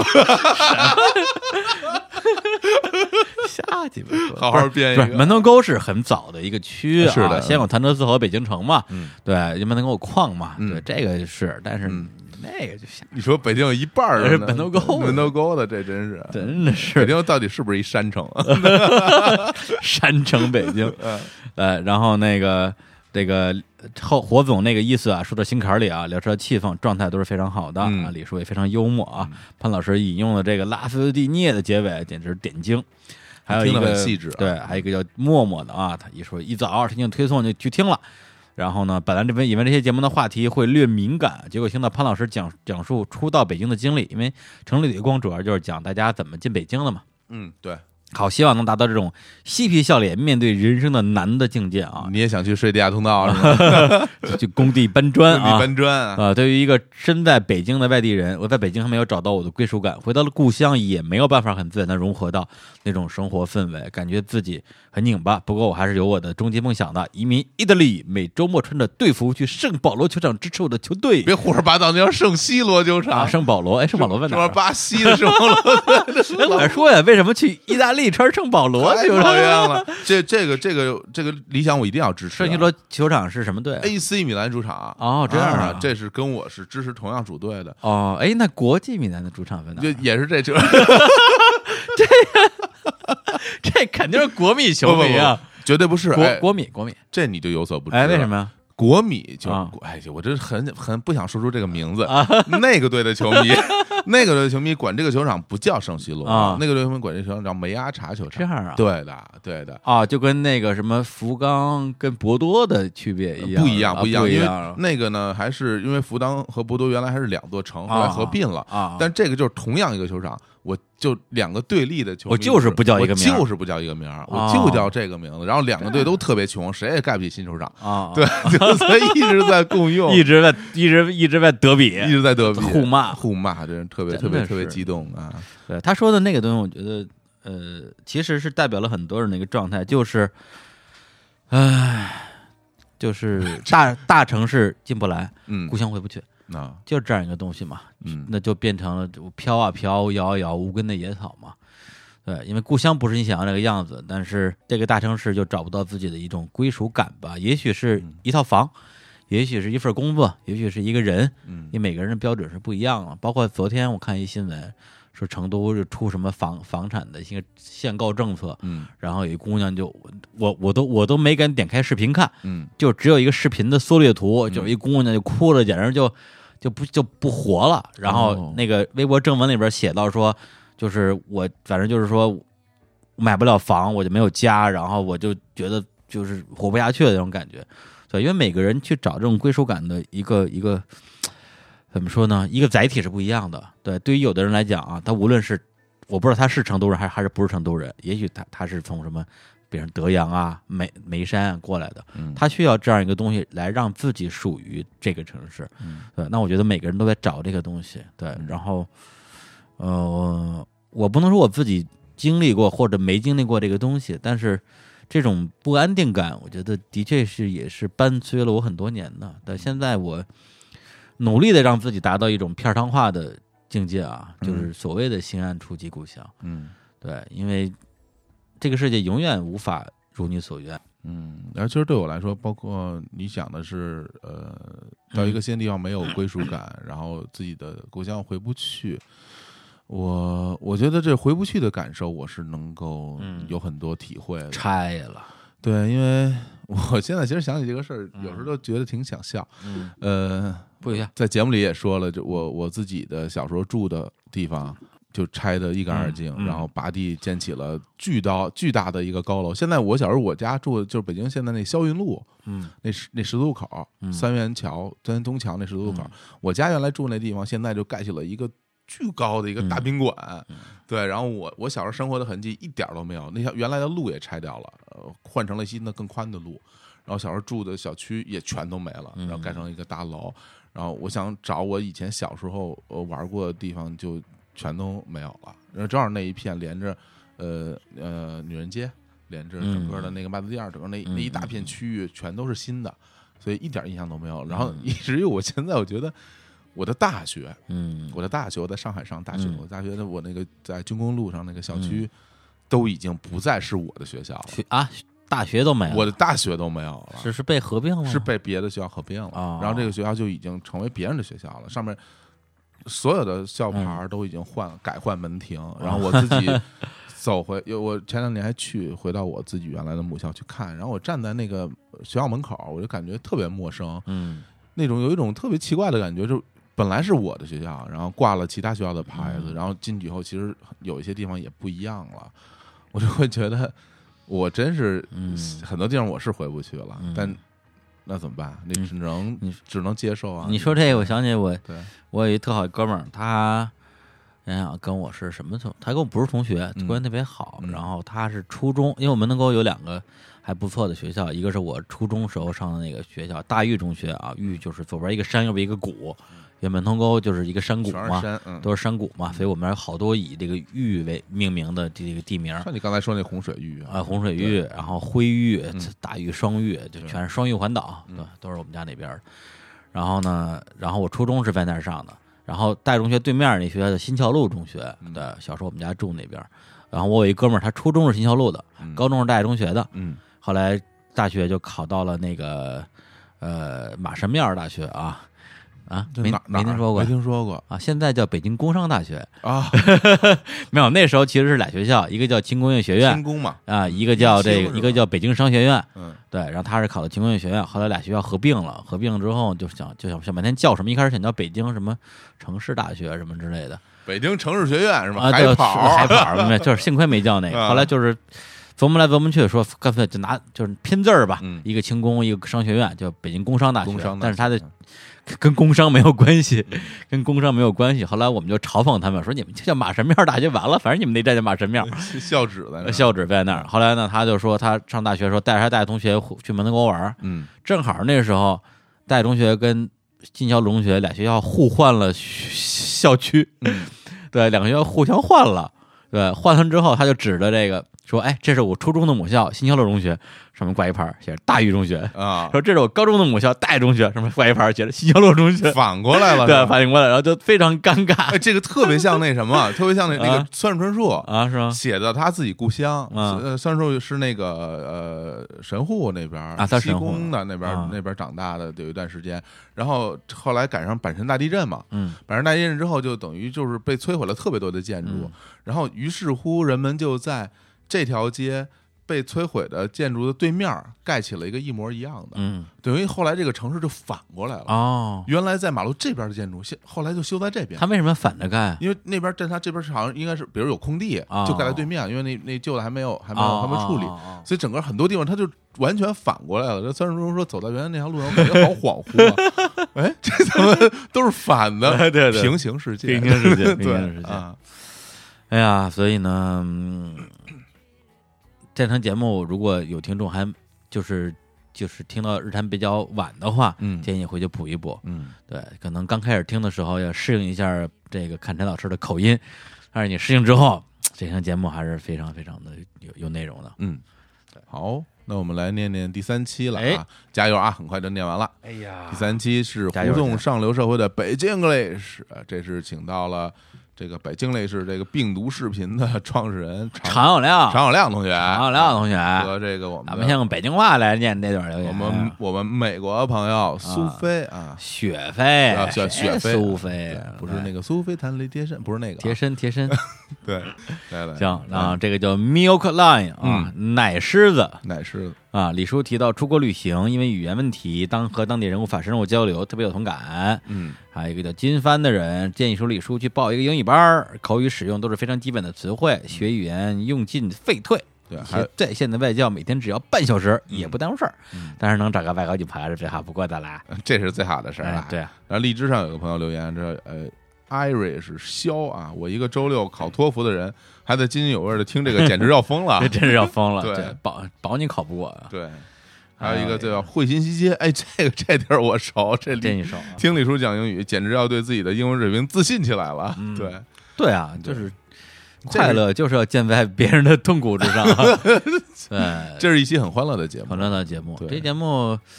呃，特别，我觉得应该是我们这个至少前十期吧最没有内涵的一期节目，就就是就挺逗的，因为常小当这人本身也挺逗的，北京人，然后那个雪雪飞这姑娘也特逗，对，而且她能理解我们这种中国式的幽默感，这也特别太难了作而作为作为一个，他他他是哪儿来着？美国人，拉克拉克拉河马，呃，俄克拉荷马啊对雷雷霆，太那姑娘太好了，对，然后她那个还能用中文插回来，查我们，对你查她，她还能查你。对，啊我说哎呦，雪芬，你看咱俩那凑一对儿多好嗯啊！我跟你学英文，你跟我学中文。他说这个不太公平吧？我天哪，太牛了，太牛了雪飞充电器现在还在我们家呢。啊！真的呀？啊，是啊，就上次在我，因为这期节目在我们家录的，哦，对对，然后他对那充电器落在我到现在在我车里放着呢。啊对，他也不找我来要啊，没事，他让我找找你的啊，是吗？啊。呸！这这这那张老师，我补充一句啊，嗯就是他上礼拜的时候，哎，不是，就这礼拜更新了一条那个他的那个微信推送，嗯讲的是什么呀？就是那些儿化音，那些就是加错地儿的儿化音，哎，就不该说儿的地方说儿，这种哎这种特别常见嘛。很多人可能觉得北京这儿化音特逗，对然后就那期视频我觉得还挺有意思的，而且他在那期推送里边，这个就给自己定了一个目标，嗯，从接下来开始一个月时间，还有每周推送。每周做一个视频，而且把每期视频更新的时间几月几号都写上了。哇，对，他说我我，因为他之前可能有仨礼拜没更新吧，嗯他可能我觉得这件事可能跟我当时状态比较像，就嗯觉得有点不能原谅自己，嗯，要逼自己一下。哎，对，就是我也不知道他这这能不能做到？能不能撑撑撑过这个月啊？啊但是我觉得精神可嘉。嗯。对，因为作为一个啊以懒著称的啊哎是北京市民，哎，瞧你不试试的，我不是我们摘摘他们，我们摘他们 大木庄人斋堂是北京没有你们这些臭毛病。不可分割的一部分，而且斋堂话不就是北京话吗？呃，然后就是北京，北京城半个都是斋，就是门头沟的。哎呀，那大哥太神了，大哥太神了，请他来录节目。哎，真行，这对听他胡说。对，来我们下一期啊，，对，去他的巴西，去他的巴西这期节目我特别喜欢，哎我特别喜欢，因为这期的嘉宾 Oliver 是一个非常非常有魅力的人，奥利弗那真是他就是就是在讲述他在巴西当那个，因为他原来是新华社的记者啊，嗯。对，驻巴西的，然后讲述了很多他在巴西的所见所闻，对。听得我们真是大呼过瘾，是是讲了很多呃我们意识就是我们本身自有概念以外的巴西的真实的，是因为他他在那待了好几年，这个是非常难得的体验。而且他上哪儿找？而且他自己是就是发自真心的他喜，真的喜他喜他真的喜喜欢这个地方，巴西对，就包括现在就是有谁说巴西的坏话啊，被蹦起来了，蹦起来骂你，怼你。他不是在节目里说说在那儿都骂的不好，一走了都会想，是，而且巴西又是一个像像我又很想去嗯，但是第一去不起，他他那个机票也挺贵的，关键就是说你真是，比如说机票他一万多吧，嗯那你花一万多机票，你去了待一礼拜，这多亏呀、而且巴西呃好像签证很很不好办，对啊，非常不好去，因为我身边有一个活生生的例子，在在结婚里面经常出现的嗯。电话魔老师，电话魔，就是他也是也是青年的表哥之一啊，嗯，他的父亲表母就在巴西生活，哎呦。他好像是去年才第一次去了巴西，啊，对，就是很那跟难去。他其实跟爸是妈多少他年没长期见就是在他自己在北京，然后他哦。对对对，嗯，我觉得反正吧，就是反正就就是就是也贵，嗯。然后去的话也不好需要更长的时间，嗯呃，就一直也没，再加上你就去，就算你真去了，嗯你又不会说葡萄牙语，你跟当地人也没法交流。嗯你你像奥利弗这种黑导游本身就学葡萄牙语的，对去那儿之后跟当地人随便聊，对，这个特别好。所以你看，你看留言第一条啊，就是这个啊，镇宅还需刘班砖老师啊，嗯他说这个贫民窟那地儿太帅了啊，请问哪里可以请到奥利弗这样的黑导游？哎，日坛公园可以请到 啊啊，真的是对啊，因为那个呃，其实我最近俩月已经推了两拨人给奥利文，让他去就是当地介绍一些朋友了。哦，对，一个是也是我们的一听众，嗯。然后这个一个一个一个上海的朋友吧，还有一个是敢叔，他现在就在巴西，就今天就在巴西。从他是从哥伦比亚去的，对，从哥伦比亚、巴西、待好久了，南美，他这次可能得去俩月，他玩的好爽啊，对对那儿对各种吃。神秘的宝石商人啊，各种宝石，对啊，嗯各种宝石，全世界去探矿太，巴西，然后然后再去美国转一大圈吧。嗯，对，然后我也把奥利弗也推给他了，嗯然后帮他去安排一些当地的一些特色项目啊。哦，对，夜闯贫民窟，敢叔很喜欢这种活对，动，他就喜欢这种东西。对对，跟敢叔同行的人就惨了，对他他他忽悠了我半天，忽悠我跟老贺很长时间一块儿去一块儿去对敢叔还是很喜欢呼朋唤友的对那种性格，就他去哪儿都会叫着来他一起啊，走起来啊，对，他他是一个特别擅长嗯，去就是一个人单枪匹马做事情，是。但实际上又很害怕孤独的一个人啊。经常给我发微信嗯。说寂寞呀，啊。就是那种。就内容都很粗俗，主要是。感觉是一个很粗俗、寂寞呀，然后。很粗俗的一个北大北大北北北大国际政治系的毕业生，真是，对对，但我觉得他这个专业背景对他走遍全球也就有挺大帮助的。对嗯，其实他他很懂很懂。他心里面是有一个大世界的概念。对对。对，嗯，还有一个呢，这个留言是这个秋水一九老师，哎呀哎，这是一个特别特别老的老师，呃。不 不是不是不是老啊，就是就是也是呃特别早之前啊就听我们的节目，对对，还在内电台的时候，哎呦，对，向你致敬啊，对，就不提名儿，至于吗？不至于啊，就是对，我就讽刺你啊。啊，像我像我，对，还内球队，真是这种人心胸狭隘，我都我但不这不一样的，啊绝对不一样啊啊啊不一的。样是吗？哎，米兰米兰城啊只有一支只有一支球队，就是就是就是米兰，对，没有了。啊，如果再说第二支，就是米兰预备队了，就是没有没有没有没有了没有了。对，另外不另外不知道有什么队。考你这对，真是嗯秋雪老师他是这样说的啊，那也最感动的是奥利弗老师对这个南美足球王国以及嗯乐天单纯的巴西人民的热爱，嗯说太对了，不是细说，不是猎奇，而是深深的热爱这个说的特别对。，deep love，对，deep deep 对 deep deep deep 对，真的真的是真是真的喜欢，真的是像那个秋水老师说的，就是不是说以一种看新鲜的态度说，哎，这挺逗的，这嗯哎这挺怪的，我没见过，不是这样，对，是他是发自真心喜欢，不管无论是他里他也可能是贫民窟啊这种就有点危险，或者是不太呃，可能不是很很好的我觉得他能他能很客观的评价对。巴西，他也不是说这好就是怎么都好，对。他也说，哎，你碰到小孩儿你得小心啊对，小孩儿给你要钱你赶紧给，是的，对，小孩儿是最可怕的，因为他们不知就下手没轻重嘛，没概念，没概念，对。就不知道犯法要要要负法律责任，对。对，因为小孩儿就是混嘛，就是他不是成年人，对，问题出在这儿，对，然后奥利弗整个其实他在巴西还有一个优势嗯优点啊，因为他是一个就是记者亚洲面孔。啊，然后在巴西有很多巴西就是日本后裔，啊，对他混迹在里面，人也不知道他是外 外外国人，对，然后他然后每天还穿一个这个个球衣在大街上溜达，对，而且穿的还不是这个巴西的国家队队服，穿的是俱乐部的队服，弗勒明诺赛，对。一个一个强队，然后也会有一些德比的球队，对冲他是。倒数大拇指，他他不是他不是在节目里老说有一个这种理发师，每次理发都说你你其实可以再想想，你可以你可以其实再考虑就是支持另外一个队，对你没品，对 对，挺好玩的。奥利维，哎呦，奥利维，对，奥利维他是我在深圳的同事，嗯。然后我们俩关系特别好，就是每次我回，因为我每个月回一次深圳嘛，哦。对我也每次都跟他说，你他妈赶紧回北京，因为他因为他家在北京，他他其实每个月也都回北京，是。对，但是因为毕竟老婆孩子嘛，嗯所以我也不好意思逼得太狠，对对，但是相信不久的将来他会再过来跟我们来聊聊。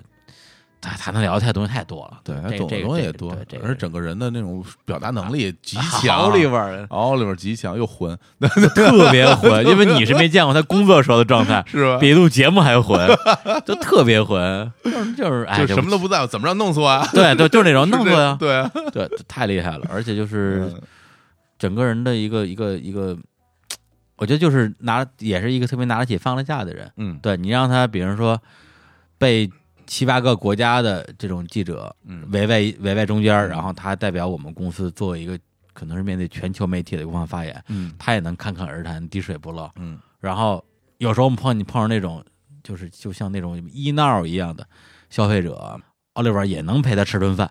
对，我觉得这个人真，他真的是一个就是特别有胸怀的一个人。而且我觉得一个是有胸怀，另外一一点，我觉得我自己感受，嗯，他很享受这东西。对对，而且包括你看，他现在在我们的公司其实是有一个麻烦解决机的一个感觉，对对，就是解解解决所有的麻烦。但是他就是真的是见招拆招，而且拆的特别开心。就像咱们之前刚对刚开始说那个那个小孙悟空似的，嗯龙珠里孙悟空，对对对，就是一个喜欢喜欢打架的，就喜欢练级就喜欢那个谈笑风生之中把问题解决了。而且他这个人就是最让我欣赏一点，就是他特别不拿自己当回事儿。哎，对，嗯就这点跟他跟金承志是很像的。嗯好，那终于到了我们这个第一期节目了啊。嗯这个哎呦还挺累的。那个第一期节目的名字叫做《只有你记得我的模样》，然后这个标题是取自于青年小伙子乐队，嗯 一首歌叫《操场魔影》的歌词。嗯然后这期节目里边，我们其实相当于是这个用两个小时回顾了一下我跟小小火总的前半生。这些这节目其实跟一个标题叫“我这前半生半生是吧？”或者或者叫“我这十年”，我这十年，我祈祷。张天硕。对，然后这期节目也是一期比较掏粪、掏心掏肺的掏粪 掏，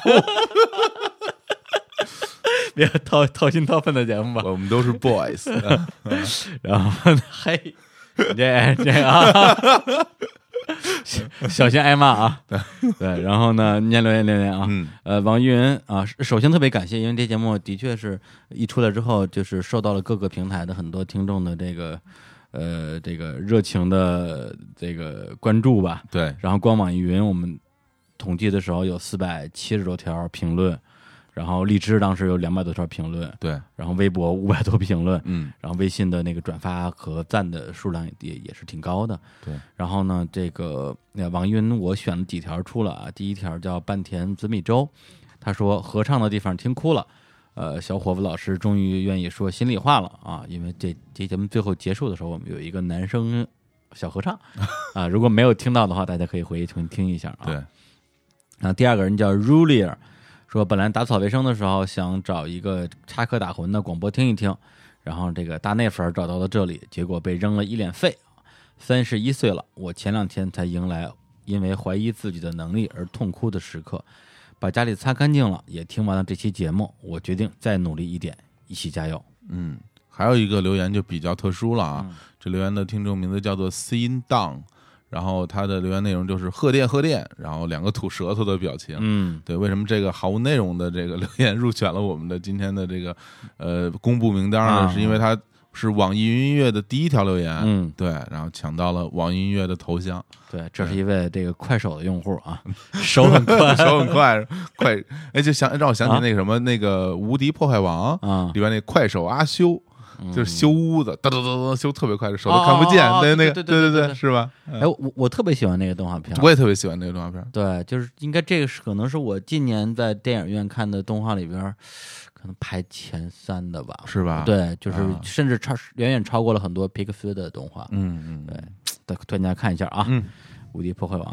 然后下一个啊，他也是一位来自于快手的用户，对，是我们荔枝的头像，对啊他名字叫做王若若，他的评论只有一个字儿好。这真是这我这真是为了抢头像不择手段，对，这是但是没说沙发就不错了，已经很已经很有素质了。因为沙发俩字儿嘛，这好一个字儿对吧？对他，因为我们节目是七点半更新，对然后他留言的时间是七点四十四啊，对，还挺快的。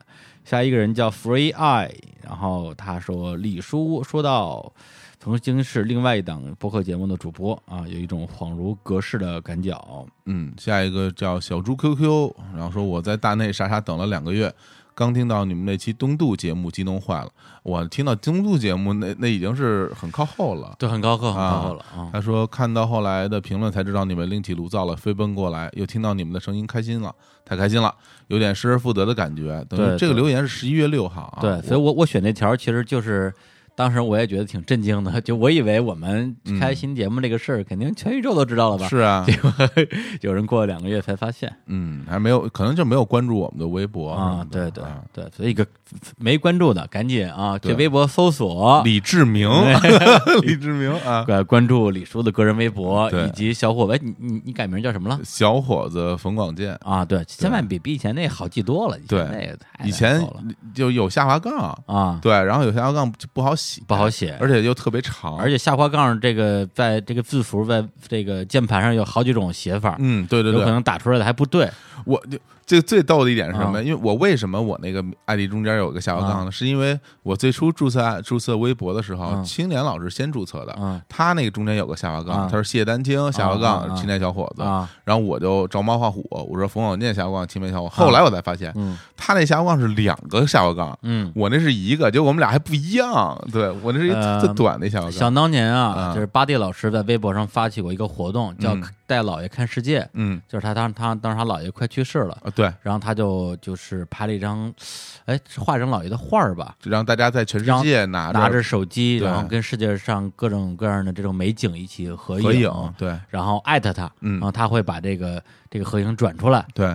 然后巴蒂老师的微博呢叫巴蒂，对。然后前面后边各有一个看起来很像下滑杠的东西，横线像不是。它，它那不是下滑杠，它是两个一，所以在中间嘛，对啊，不是下边，在中间。是它是两个一，对，是数字，是中文的中文的一，对，就有好多人就是以为是波折号一类的，试了好多的下划线，最后都艾艾特不着了，后来后来发现是两个一，对，呃对，所以这个这个这个非常麻烦。也不知道巴黎老师怎么想的。啊，赶紧关注一下小伙子冯广建啊，哎。这小伙子。嗯，哎嘿，非好。非常的啊，嗯，非常烦是吧？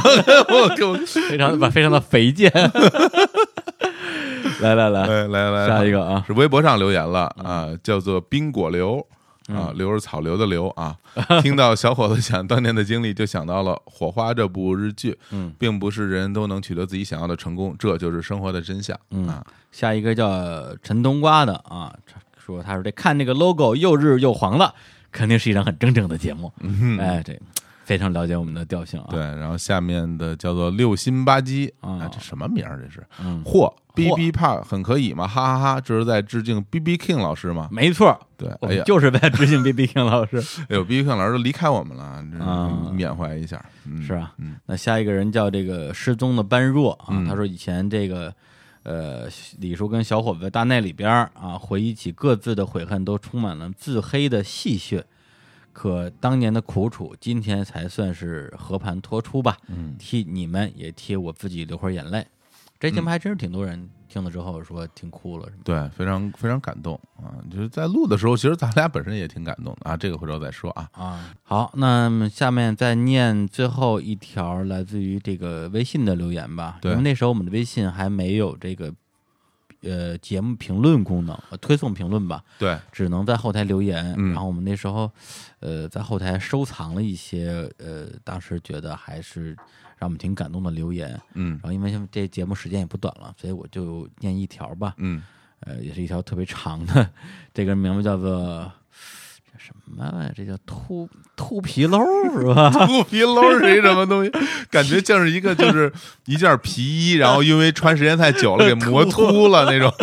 T T U P E L 的，哎不过的确是秃皮褛，秃皮褛啊。秃皮褛。嗯呃，他说这个啊，说这个第一次表白，最初就喜欢李丽叔，对这个组合真是。嗯，栗子的栗，啊，叔叔的叔啊，最初就喜欢栗叔跟火总，之前一起退出后就没能保持以前每集都追生番、生番新肉、新番生肉，这还有还我们这节目还有什么生肉吗？还有熟肉，还有字幕版是吗？字幕版啊，啊，一度几乎放弃播客。嗯然后结婚节目的出现，又让我对谈话类的播客重新萌发了兴趣。嗯，三位老师赛高啊，就是你老师。对，嗯此档一出，惊诧的甚是想念李叔。日常生活轻松平淡，没有那种需要停下来思考做决定的点，而这种点之前李叔给了我很多。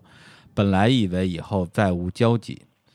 李叔在之前玩假的最终话的时候，曾经说一个梗啊，说如果有一天我们真的不做节目了，离开了，我们不会说再见的，再见啊。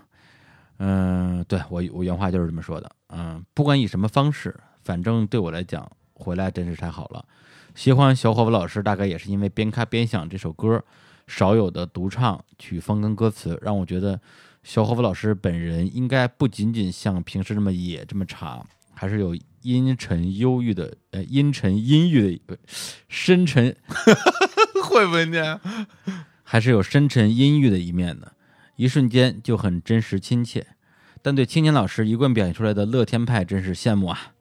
小伙子老师的辞职跟这次首次私人情感大露出，就更加的触动了。不管怎么说，祝贺你们都能找到自己喜欢做的事儿，并下决心去做。对社会可以大意，对自己的认真，给了我莫大的鼓励。之前看到一篇文章，大意就是说，现在越来越多的现代人不断丢失年轻时候的文艺，而趋向纯粹的物质化。年龄本就不是什么障碍和标签，做喜欢的事儿就会跟孩子一样。最后，由衷感谢李叔跟小伙子老师。嗯，哎呀，这个留言还是真的很长啊。嗯对，嗯，这期节目也录了挺长时间的，然后，然后这期节目其实，在念这些留言的时候，也是一期节目一期节目的，就会想到当时发生了很多事儿。有很多的那种当时发生事情的片段就出现在眼前。对，而且这又是一个一个一个倒叙嘛，对然后时时间倒流大大半年。往 回走是吧？往回走。嗯。我现在记得，比如咱们录第一期节目的时候，然后我从深圳飞回北京，然后在嗯。小伙子老师家里边儿。第一期不是是。第一期是在那个崇文门录的，对。然后常小亮那期，还有那个那个 Oliver 那期，对，刘巴西是在你们家录的，嗯。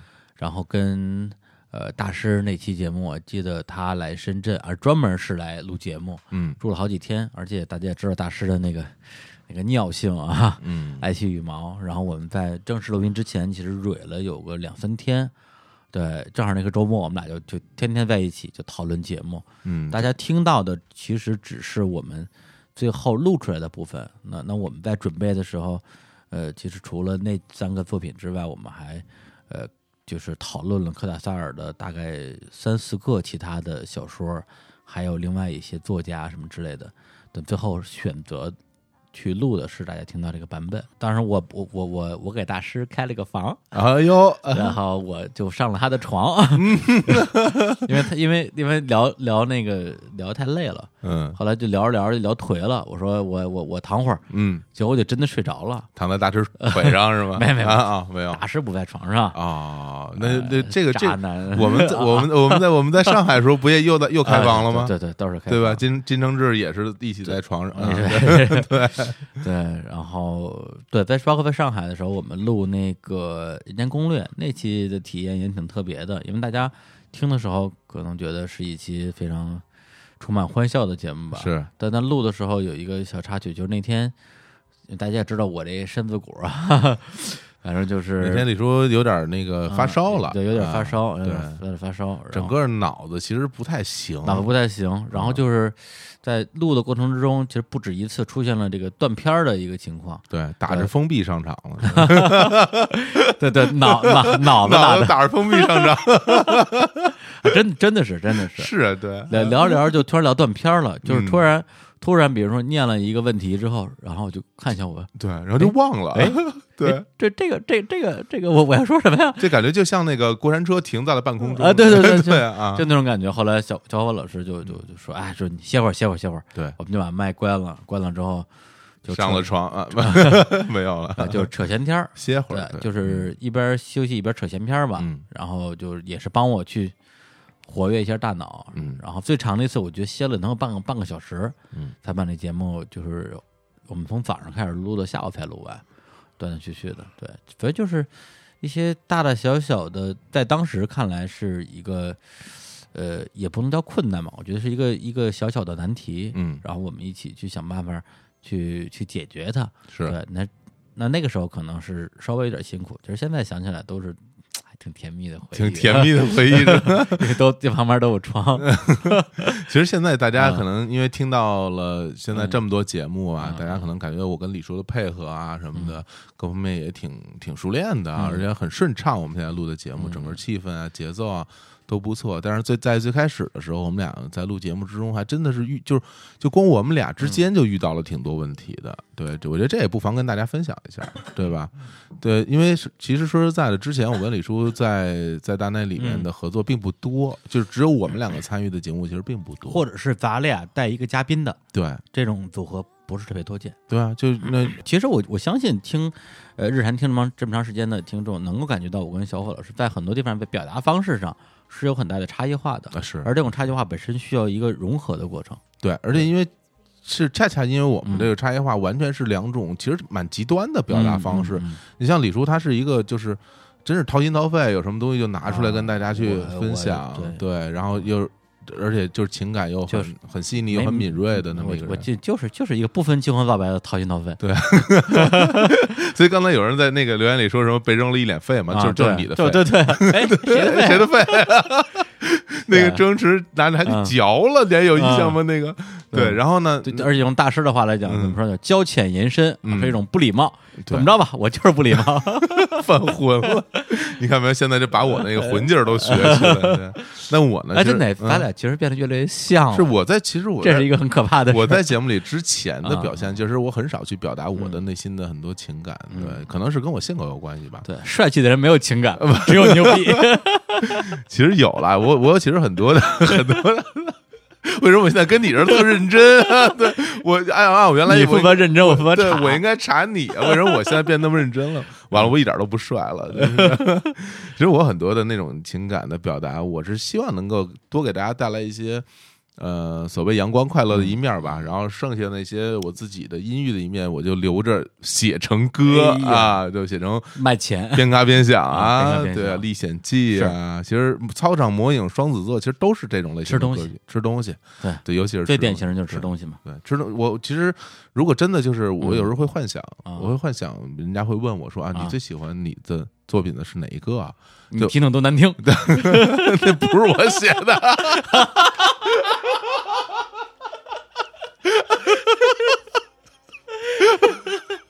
行，嗯，挺会挑的。哎呀，那你们这个 真真的，其实我我我非常喜欢那个吃东西吃东西这首歌。然后，如果大家没有听过的，可以到平台上去听一下。那真的是很对很很明显表达我整个人的这种心情。特别推荐大家去豆瓣儿啊，上面搜索“豆瓣音乐人嗯之青年小果子”。啊，青年小果子青年小果子有一个版本的吃东西啊，我认为超越了原版啊，非常好。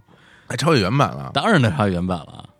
哎，我都不记得他唱什么样，回头我也听听去，回头我也听，真的是。但是现在就是随着我们之之之间的这种，我觉得最重要是熟悉程度。嗯，就是我们之前其实，在生活中的交集并不多，对，但现在我们生活中交集又太多，就每天都是不断的在在交流啊、聊天聊一聊一些正经的和不正经的话题，一块儿一块儿吃饭，对，一块儿录节目，嗯一块儿出去玩儿。哎呦，感觉怎么那么惨啊？怎么老跟你在一块儿？对，真真，但是现在因为是但是但是但是最惨的点就是在于变得越越来越像，就经常其实有的时候是、啊是我们俩说，咱俩啊有点交换有有点互换了，交换身体。对基扭今对今今夜我们都是基扭，这黑梗啊，这啊是《龙珠》里的一个人物，啊啊所以现在我们录节目真的是感觉很顺畅，嗯这也是我们之前，但在在之前我们是面临这个问题的时候，其实挺苦恼的，对，就是不知道该怎么解决，因为这个东西是需要时间，需要时间需要间熟悉需要因为两个人，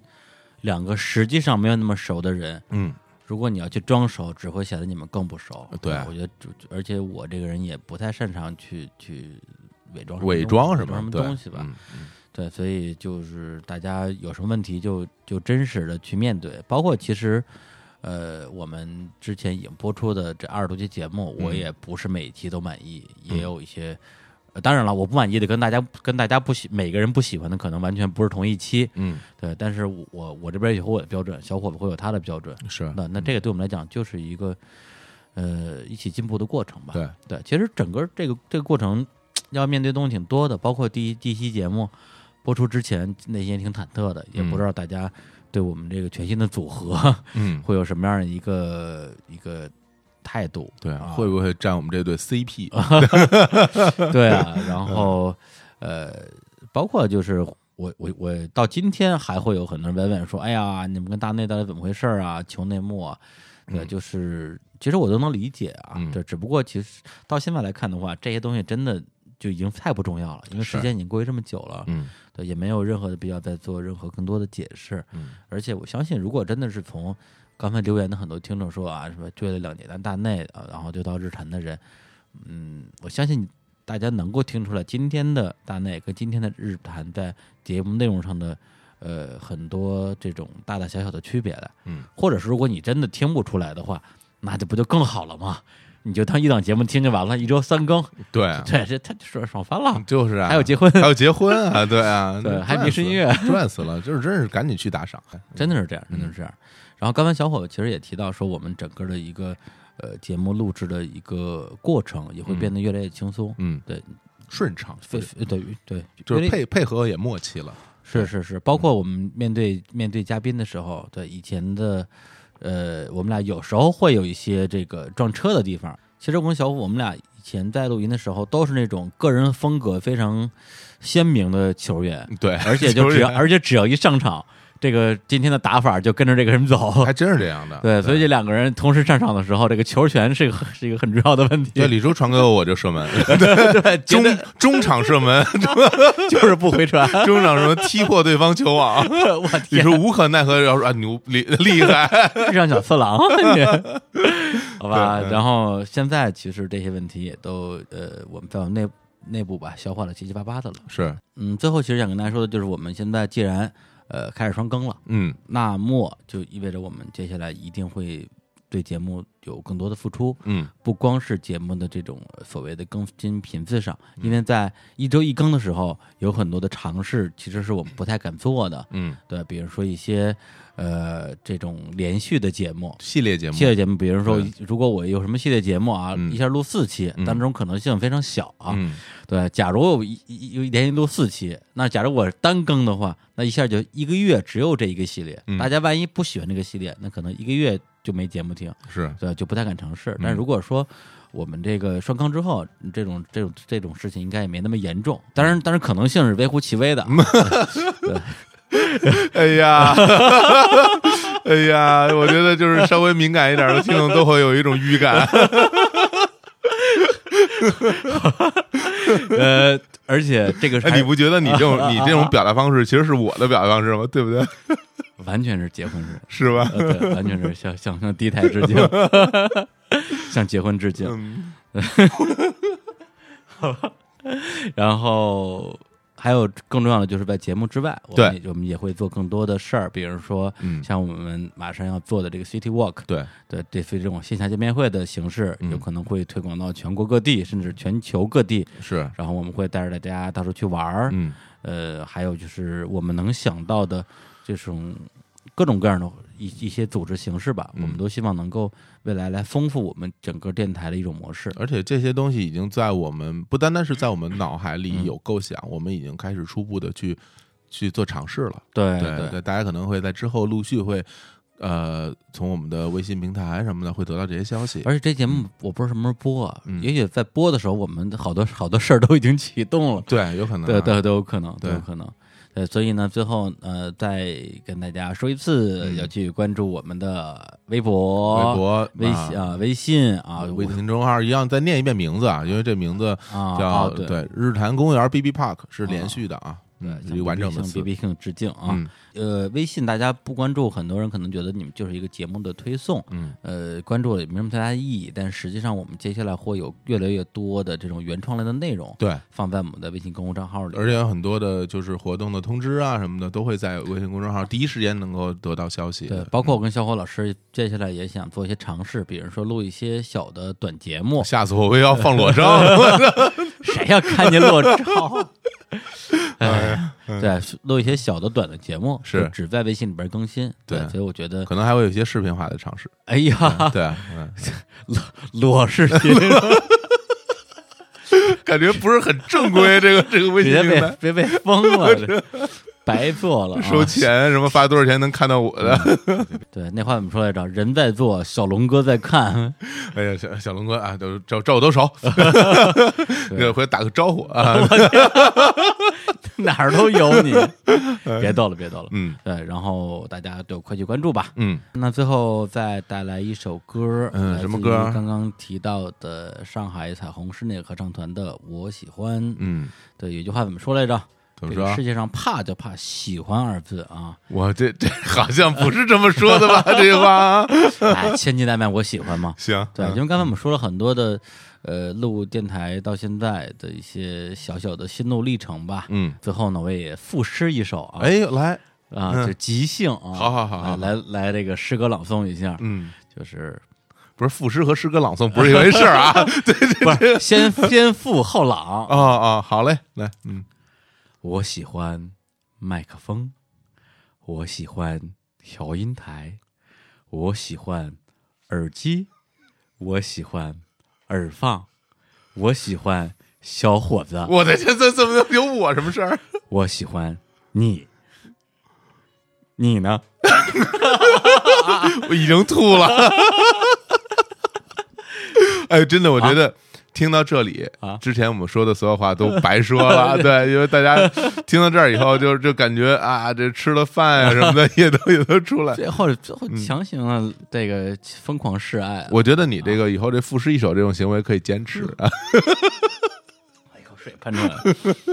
好吧，好吧，好吧，那那就就就不吵了，咱们赶紧来放一下这首歌，来嗯结束这一期节目。然后未来我们这个系列还会继续做下去。，对，那就跟大家说再见，拜拜。拜拜。